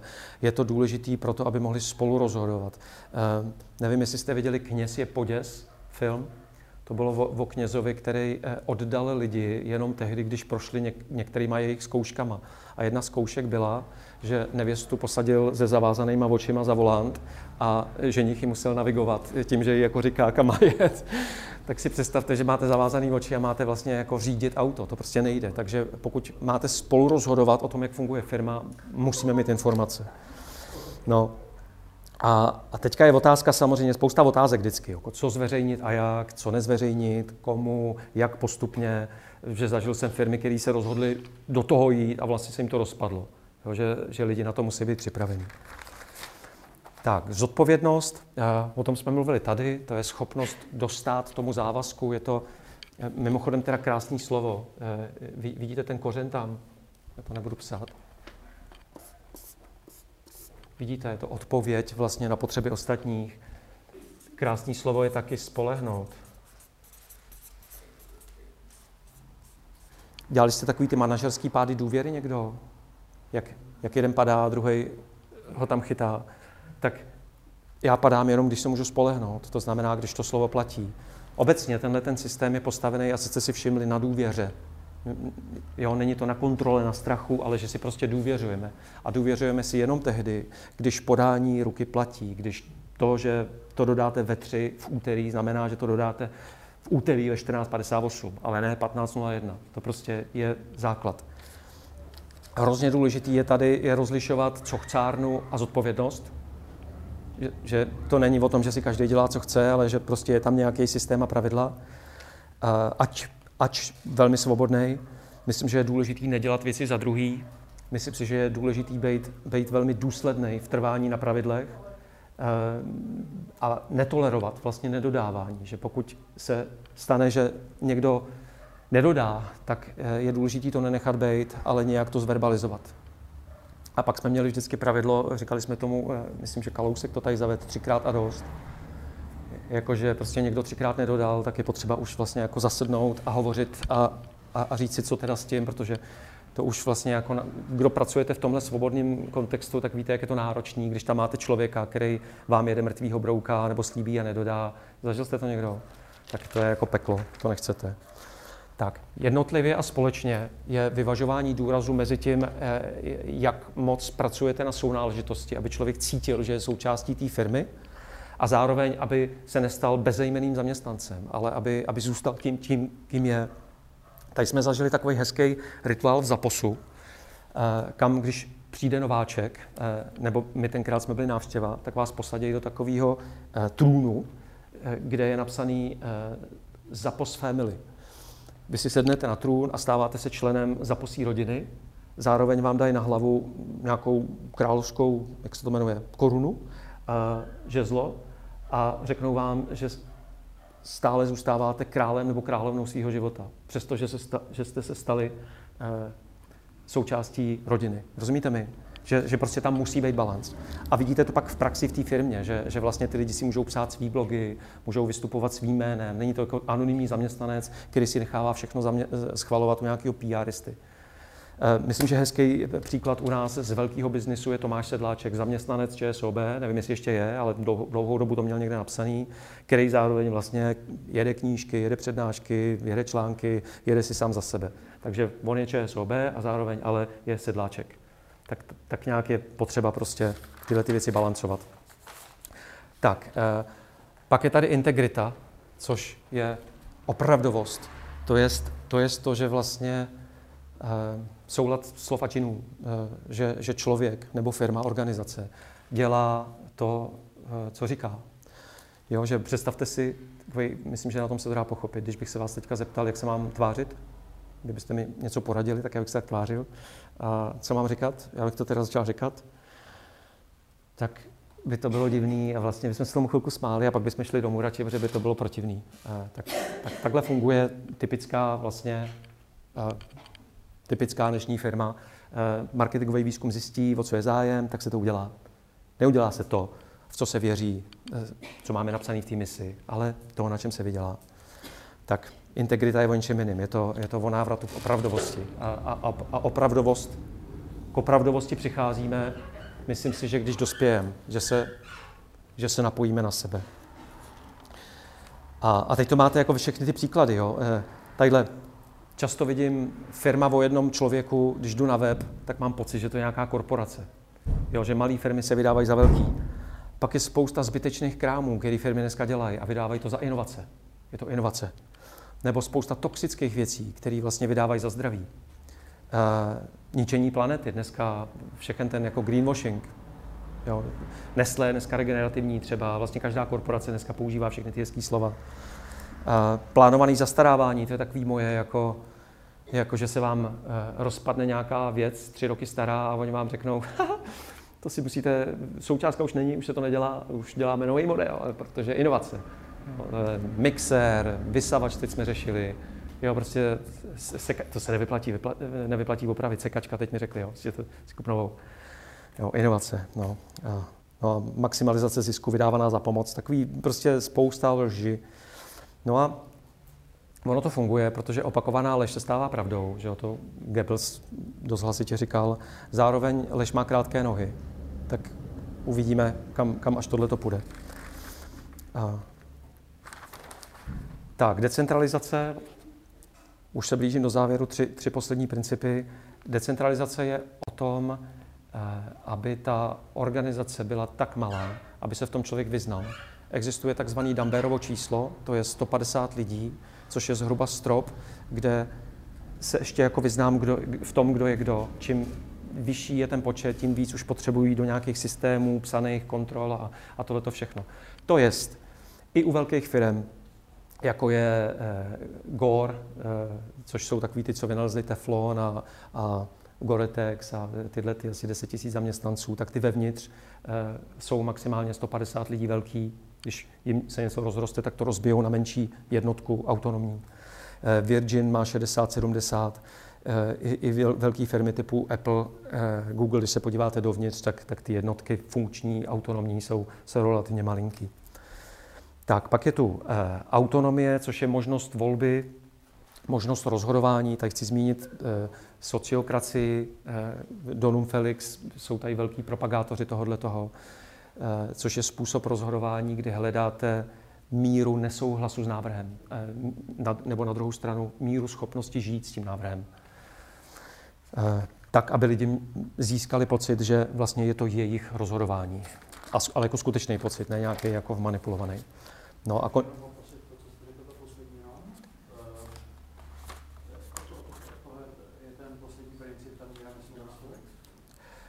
Sociokracie jako způsob rozhodování, kdy, kdy se nehlasuje, ani se nehledá zhoda, ale, ale hledá se míra nesouhlasu s návrhem. Eh, tak, aby eh, se došlo k nějakému rozhodnutí, kde ty lidi budou, nebude to třeba stoprocentní, ale řeknou, jo, jasný, jako nemám lepší návrh, pojďme to udělat.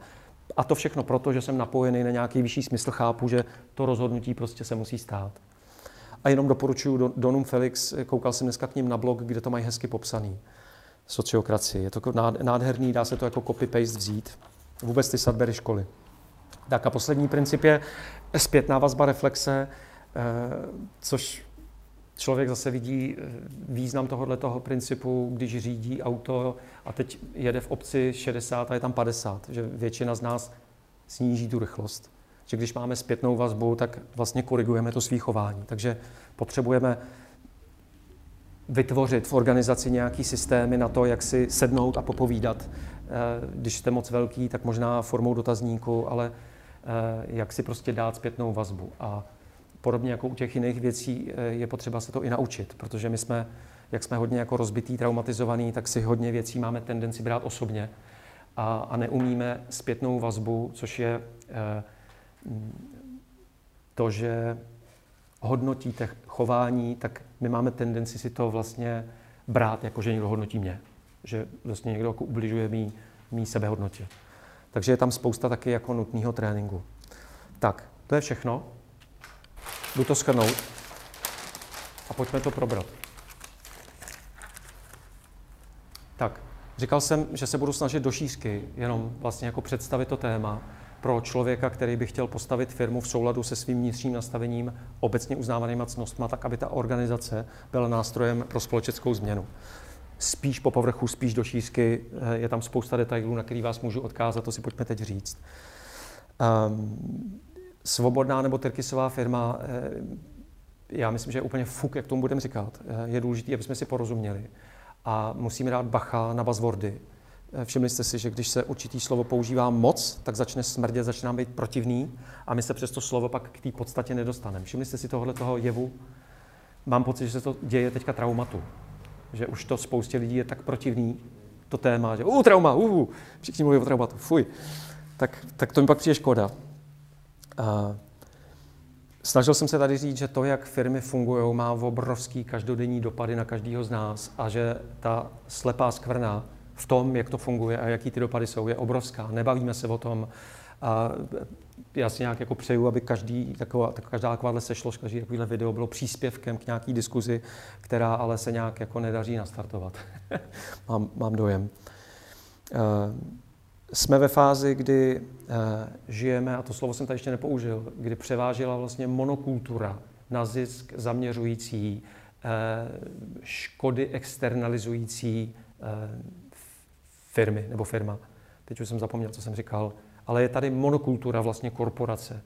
Eh, s tím, že další podnikatelské modely, a že jich je nespočet, byly odsunuty na okraj, kde vlastně živořejí nebo krachují. A když se podíváte do přírody, kdo jste ze zemědělství, tak vidíte monokultura. Vidíme to vlastně v lesích, že jo? co se dělo 2015, 18, ty suchý roky, kůrovec, vlastně jak to tady likviduje, decimuje.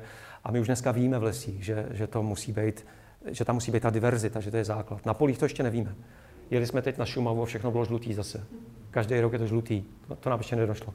Stejně tak vlastně v lidské společnosti eh, ta monokultura, že jo, máte vlastně patriarchát, bílej muž, dominance, eh, tak v tom firmním světě nám dominuje ta velká nadnárodní nebo národní korporace se všema těma vlastně devastujícíma. Eh, a když to nezastavíme, tak bude hůř. Jo? Jenom ono, jako, je potřeba to nějak podpořit a neděje se nic systémového, co by podpořilo ty drobný, místní, v čase ukotvený alternativní ekonomiky, který tak moc potřebujeme, proto aby se nám dobře žilo tam, kde bydlíme. No a biznis je třeba řeknu tři cizí slova s dovolením, jenom jako vypálím. Dekomodifikovat, demokratizovat a dekorba, dekarbonizovat. Dekor, co je o dvě? Prostě z fosilní hnědé ekonomiky je potřeba jít do skutečný zelený, ale ne do té natřený na zeleno, ale do té skutečné. Ekonomickou globalizaci ve smyslu toho systému, který posiluje velký a likviduje malý, tak je potřeba vyvážit lokalizací. To znamená, že potřebujeme podporovat ty malý místní, potřebujeme se začít znovu propojovat, začít žít tam, kde bydlíme.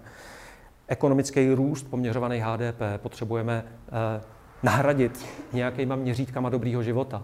Eh, něčím, co prostě potřebujeme my, Eh, těch 99%, ne to, co obohacuje to 1%. A, a monokulturu prostě musíme nahradit polikulturou, a, ať už to budou místní podniky, trhy, spolkové firmy, etické banky, sociální firmy, komunitní, eh, cokoliv, co je ukotvený eh, v času a v místě. To je všechno, co jsem chtěl říct a, a pojďme ve zbytku času toho, to, to probrat. Já jsem se bál, že to bude ještě další, teda, tak proto jsem tak varoval na úvod. Jo, děkuju.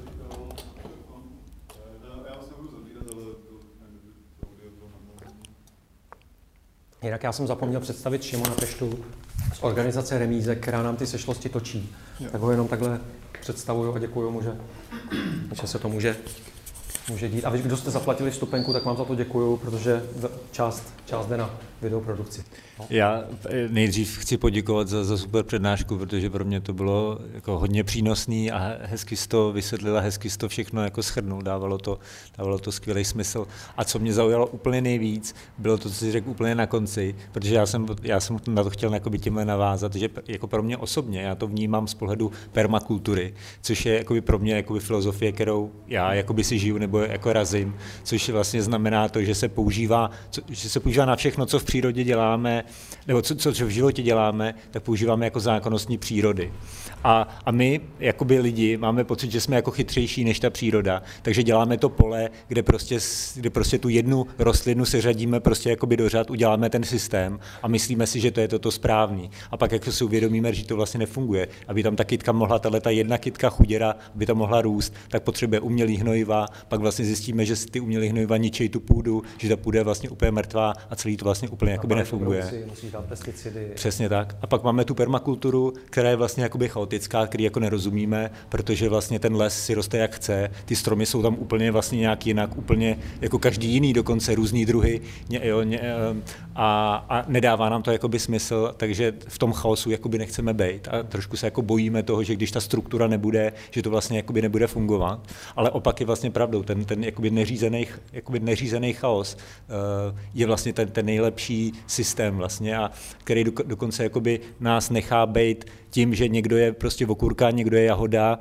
někdo je prostě smrk a je to vlastně jakoby úplně v pořádku, protože se podporujeme navzájem. Když to ty naše systémy se z nás správně snaží dělat ty role, že všichni jsme řeka olejka prostě. A, a, a absolutně to jakoby vlastně ve, v konečné fázi prostě jakoby nefunguje. A vojáci teď. Tak, takže já jsem chtěl jenom tohleto, že... Děkuji.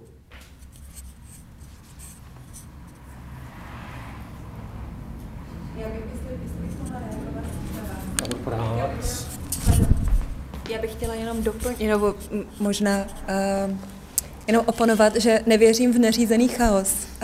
Já si prostě myslím, že právě ty zákonitosti tam jsou, ale nejsou to ty uh, zákonitosti, o kterých my si vyprávíme ty mýty, ale jsou tam ty zákonitosti, o kterých my už ty mýty dávno neznáme.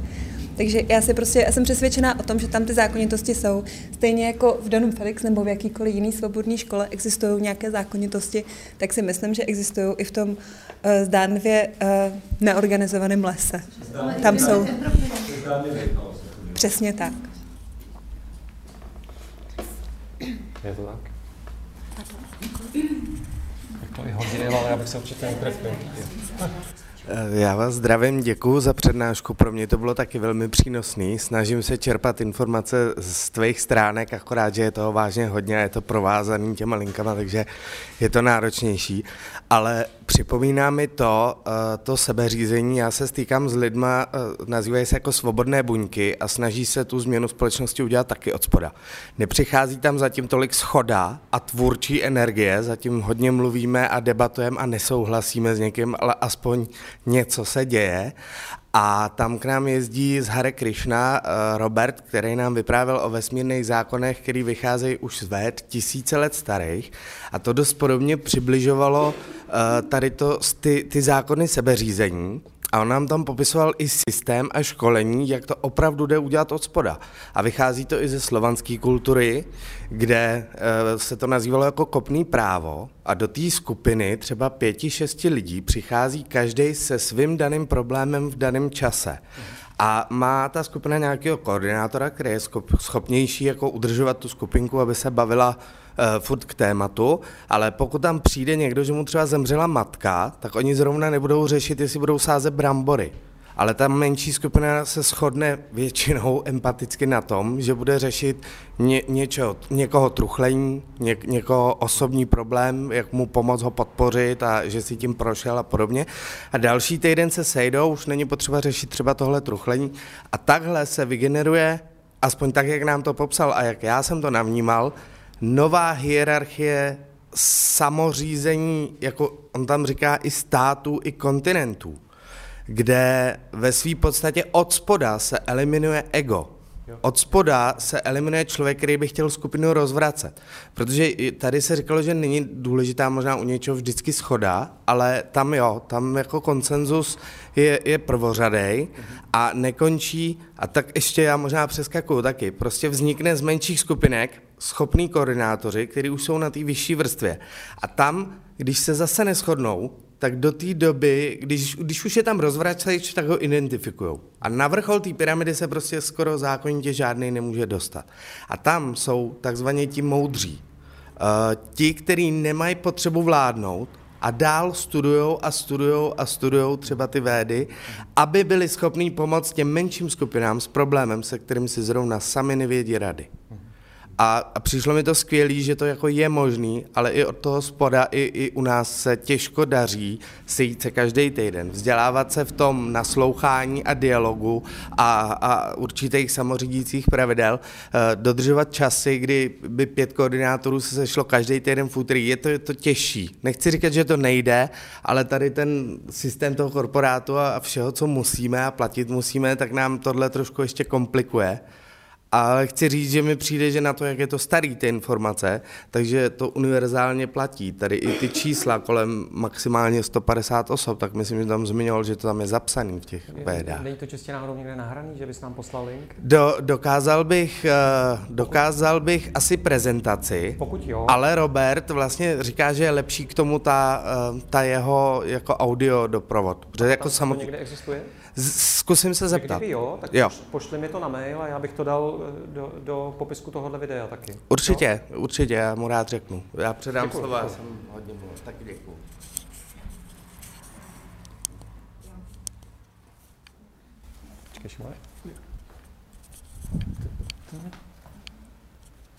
Děkuji za slovo. Mě ještě napadlo u toho, jak se tady zmiňovala permakultura a chaos vlastně, tak já bych řekla, že to chaosem to pojmenovává vlastně někdo jakoby mimo tu permakulturu. A možná i ten chaos je jako pojmenování nějakého stavu, kdy vlastně v těch permakulturních zahradách a vlastně i v té společnosti, tam furt se jakoby vyvažují nějaké věci. Něco tam převládne, pak se to zase usměrní, přijde tam třeba jiný druh něčeho a takhle se to tam vlastně furt usměrňuje a furt tam jako můžeme to pojmenovat třeba i nějakým dialogem, který tam probíhá, mm-hmm který je třeba mezi lidma, že tam nikdy nebude nějaký vztah toho, že to bude prostě dokonalý, kdo by chtěl k do dokonalosti dospět vlastně. Že tam furt musíme něco jakoby vymýšlet, něco navrhovat, debatovat a že vlastně ten, to je ten proces, to je vlastně i to hezký. Jo, to je ta cesta, to je, že jsme na té cestě, kde je to právě pěkný a dorazit do toho cíle vlastně, to už je taková nuda, se mně zdá vlastně. A no. že, že ta permakulturní zahrada, kde je vlastně ta diverzita a všechno, všechno je takový jakoby živý, vytváří se tam ta kreativita, jsou tam ty nápady, jsou tam různé inspirace a tak, že to je vlastně něco jako takového životního, něco takového, co má tu šťávu. A ta monokultura, to je ta vlastně taková jako nezajímavá mrtvá věc, no. Ale eh, to, jsem, to mě jenom tak napadlo právě k té permakultuře a k tomu chaosu, kde vlastně ten chaos už potom uh, není to negat, nemá tu negativní konotaci v tomhle smyslu. A tak to je taková poznámka. A potom jsem vám ještě chtěla poděkovat za tuhle přednášku a za tu energii, kterou do toho vnášíte, protože určitě nemluvím sama za sebe, že všichni tady pracujeme na něčem vlastně, co, o čem vy mluvíte. A když to vlastně vidíme, s jakou energií do toho jdete, tak nás to zase nabíjí k tomu, aby jsme zase dělali něco, co vlastně ten svět, co ten disent může posílit, vlastně, Děkuju. který tady je z toho kraje. Tak to za mě takhle. Děkuju.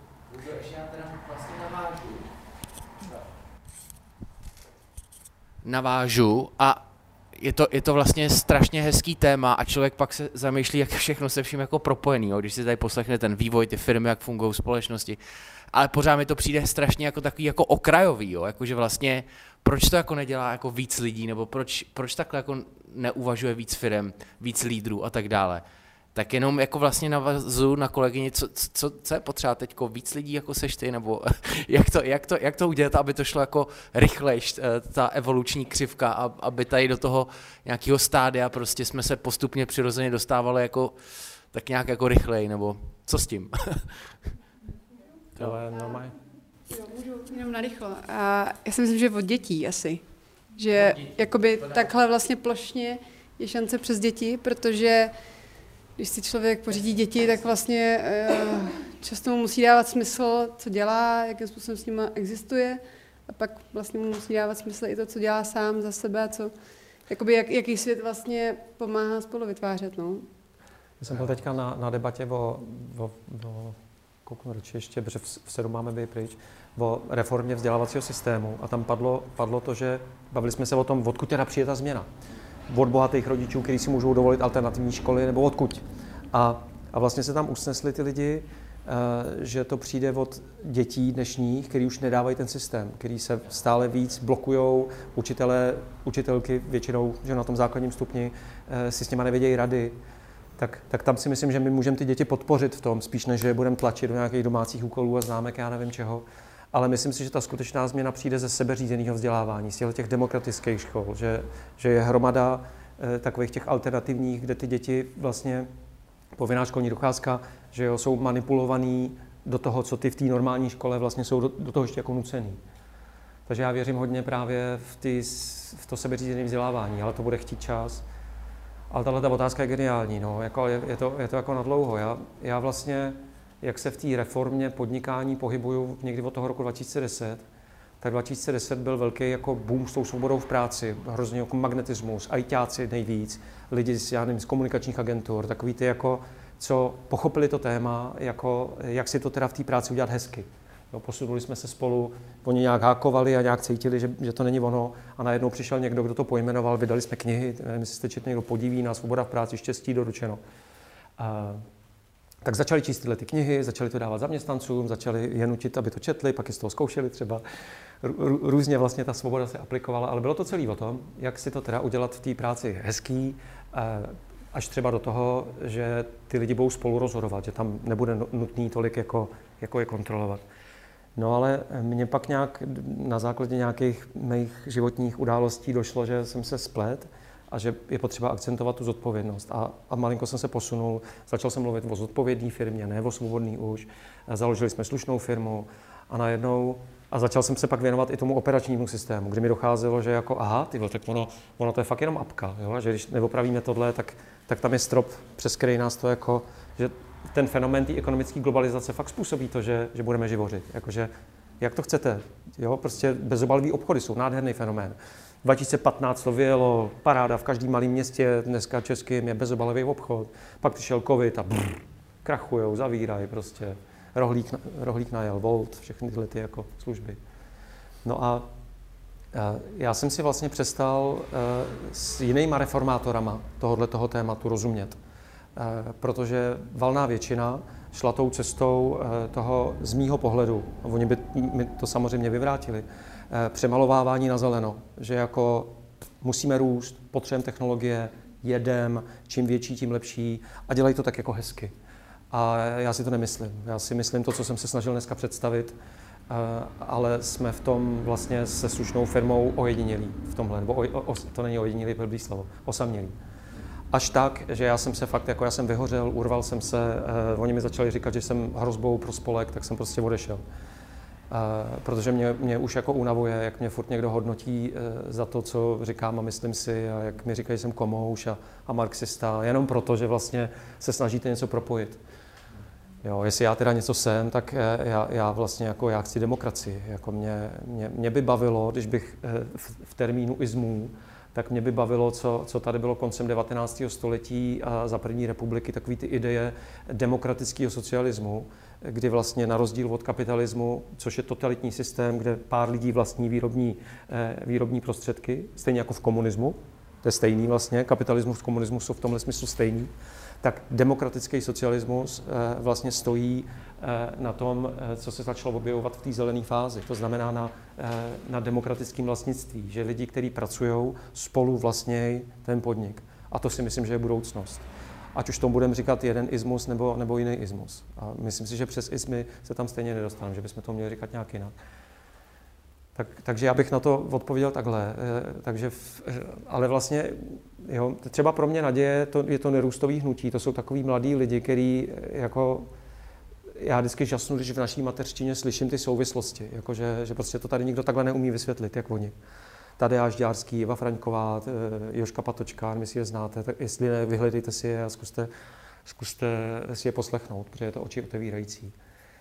A, a myslím si, že, že oni by, by nám mohli pomoct. Teď, teď měli, já nevím, jestli jsou ještě v Bruselu, teď byla eh, ještě představte si v tom obrovském parlamentu je konference Europe After Growth, myslím, nebo něco takového, že oni se o tom baví na, na evropské úrovni. A, a to je ten operační systém. To, když se posune, tak pak ty firmy se poddají. To se, to se posune pak jako daleko rychleji. No a moje cesta je zatím prostě na okraji, jako s, s malejma různě prostě, kde se snažím podporovat, vyhledávat uh, ty prostě drobné organizace. No. Je to to, co děláme se slušnou firmou, nebo jsme dělali. Je to mravenčí práce, která vlastně nemá žádný dopad. Ale... Nebo tak hmm. mikro. Ještě, ještě já, jestli na to můžu odpovědět, co se dá dělat plošně, tak eh, bych řekl zavedení nepodmíněného základního příjmu, což, že kdybychom všichni dostávali nějaký základní peníze, tak to vlastně znamená, že ztratíme ten důvod právě hákovat a začne, naše aktivita se bude moct ubírat směrem vnitřní motivace. Budeme moct dělat to, na čem nám skutečně záleží a co nám skutečně dává smysl. To, o čem mluvíš prostě. Jo, uh, o tom třeba píše i David Graeber, antropolog, uh, právě o tom, že v knižce Bullshit Jobs, že to nejlepší, co se dá dělat s tím, abychom vlastně zrušili bullshit jobs, ten fenomén je uh, rozdávat nepodmíněný základní příjem. Jenom, že to se ti začne hroutit konzum, kapitalismus a to mocní nedopustí, že jo? tak jak je to dneska nastavený. Když začnete studovat struktury moci, že to může znít jako konspirační teorie, ale, ale když to trošku pochopíte, tak, tak víte, že to jako je hezký, ale, ale není to jen tak. No. no je potřeba, aby to hodně lidí vyžadovalo. No. no. My to vyžadujeme s nepodmíněným základním kolektivem, Můžete si nás najít třeba na Facebooku. Webovky zatím nemáme, ale děláme na tom. Nepodmíněný základní kolektiv. Jo, můžu. A tak eh, Tomáši, děkuji za dnešní uh, přednášku. Vy jste se na mě celou tu dobu tak hezky koukal a pořád jste se ptali, jestli je to dobrý, tak je to a bylo to dobrý. Děkuji, děkuji. děkuji moc. Vy Já jsem si to... vás našel tady vás dva, co jste mě podporovali. Já jsem se na vás díval víc než na ostatní. Tady permakultura a já? Tak se nezlobte. Tam permakultura a vy. Výborná metafora, jako by the way. Um, vy jste to dneska vzal hodně ze široka a, a teď děkuji za to, protože si myslím, že ještě k té přednášce chybí to se bavit o strachu těch lídrů, zbavit se kompetencí. Oni se nezbavují kompetencí, oni jenom jako delegují nebo ji prostě jako Hmm. přezazují. Takže strach je jako i další fenomén, který se tím jako pojí. A druhá z těch věcí, možná se o tom můžeme bavit filozoficky, je, že my se nebavíme o tom, protože to se určitě nedělo u našich rodičů. Oni věděli, jaká je hodnota svobody. My ji prostě máme, ale ona je sprofanovaná nebo není jako medializovaná, protože my nevíme vůbec, co to je nesvoboda do jisté míry že neznáme to opoziční jako slovo, protože naši rodiče ji znají. Já si to pamatuju, protože můj otec byl v dizidentu, takže já přivím, co znamená nesvoboda z tohoto pohledu a co znamená a jak voní jakoby svoboda, ta možnost, ta posibilita, která v tom je.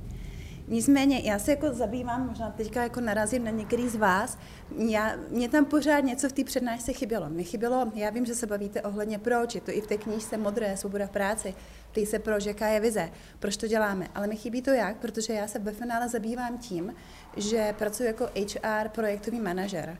A potkávám ty firmy a oni chtějí sami sebe nějak kultivovat, Mhm, protože se mhm. někteří, a nemusí to být ani ti osvěcení jako lídři, ale uvědomují si v současné situaci na trhu práce, že lidí je nedostatek a udržet si lidi ve finále, ať už se tomu říká retence nebo udržení toho Jo. skvělého lidského kapitálu, je důležité. A oni se mě ptají, jak. Jo. Jak to mám táně udělat? A oni se možná začnou a vykopnou to téma udržení skvělých zaměstnanců, ale my se dostáváme dál.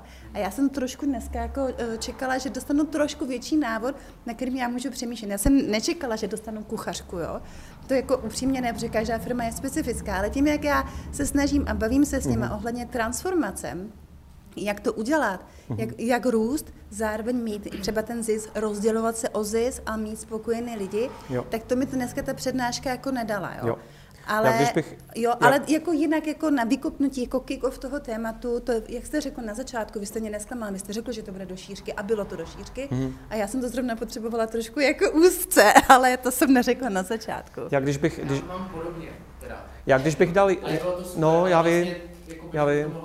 Dál rozvíjet víc takhle. My jsme potřebovali tu šířku i kvůli tomu záznamu. Když bych, když bych šel, nebo i v minulosti, když, jsme, když to bylo hodně voják, tak vlastně jsme dělali více méně jenom tohle. A tohle to bylo nabitý příkladama a interaktivitou, kde, kde vlastně na tom se to dá vysvětlit. Ale tohle je pro mě rámec. Jakože když máte tohle, tak si myslím, že eh, to stačí, že, že z toho se pak dá jít dál. To je vlastně nejlepší kuchařka, kterou já jsem našel ve všech Jo. vlastně knihách. Já, já to a- chápu, já to beru, beru to jako nějakou nápověd, nápovědu, já se k tomu samozřejmě budu vracet a možná po případě vám třeba zavolám nebo napíšu, abyste mi dal třeba nějakou jako poznámku počaru nebo nějaký jako to. Já nicméně ale třeba jako musím pracovat s myslí těch lídrů a s jejich, jejich vlastní integritou, s jejich vlastními strachy. Myslíte, tady dneska bylo slovo třeba trauma, takže já jim nejprve musím odkoučovat Hmm. jejich mindset, Hmm. abychom se vůbec mohli bavit o tomhle rámci No, je, přesně. a, a bavit se. Takže tohle třeba pro mě ta přednáška jako splnila. Ten, Mhm. ten kontext toho, protože v těch firmách, ve kterých pro které já pracuji, je, že chybí zásadní kontext. A když není Hmm. kontext, tak není s tou náležitost a pak je to, to se řetězí dalších x Jo, jo, jo, jo, procesů, které tam jsou. Jo. Dobře, děkuju, děkuju, rozumím. Tak, eh, tak A možná, pos, jestli někdo chce něco ještě sdělit, poslední, a už bychom možná měli jít, aby, aby oni tady pak kvůli nám... Máte ještě, řekne někdo, dá nějakou hezkou tečku, nebo, nebo si jenom poděkujeme? Tak, tak já vám děkuju. Já děkuju, protože já, já jsem říkal, že i kdyby se to nestalo, já jsem mise splněná, já jsem si tam uvědomil spoustu věcí a nadchlo mě, že mě to vlastně nadchává. Tak, tak za to vám děkuju. A že ještě vlastně tady bylo pár lidí, který mám pocit, že jste za to rádi, že se to stalo. Tak to je mise splněna prostě. Tak, tak děkuju. děkuju.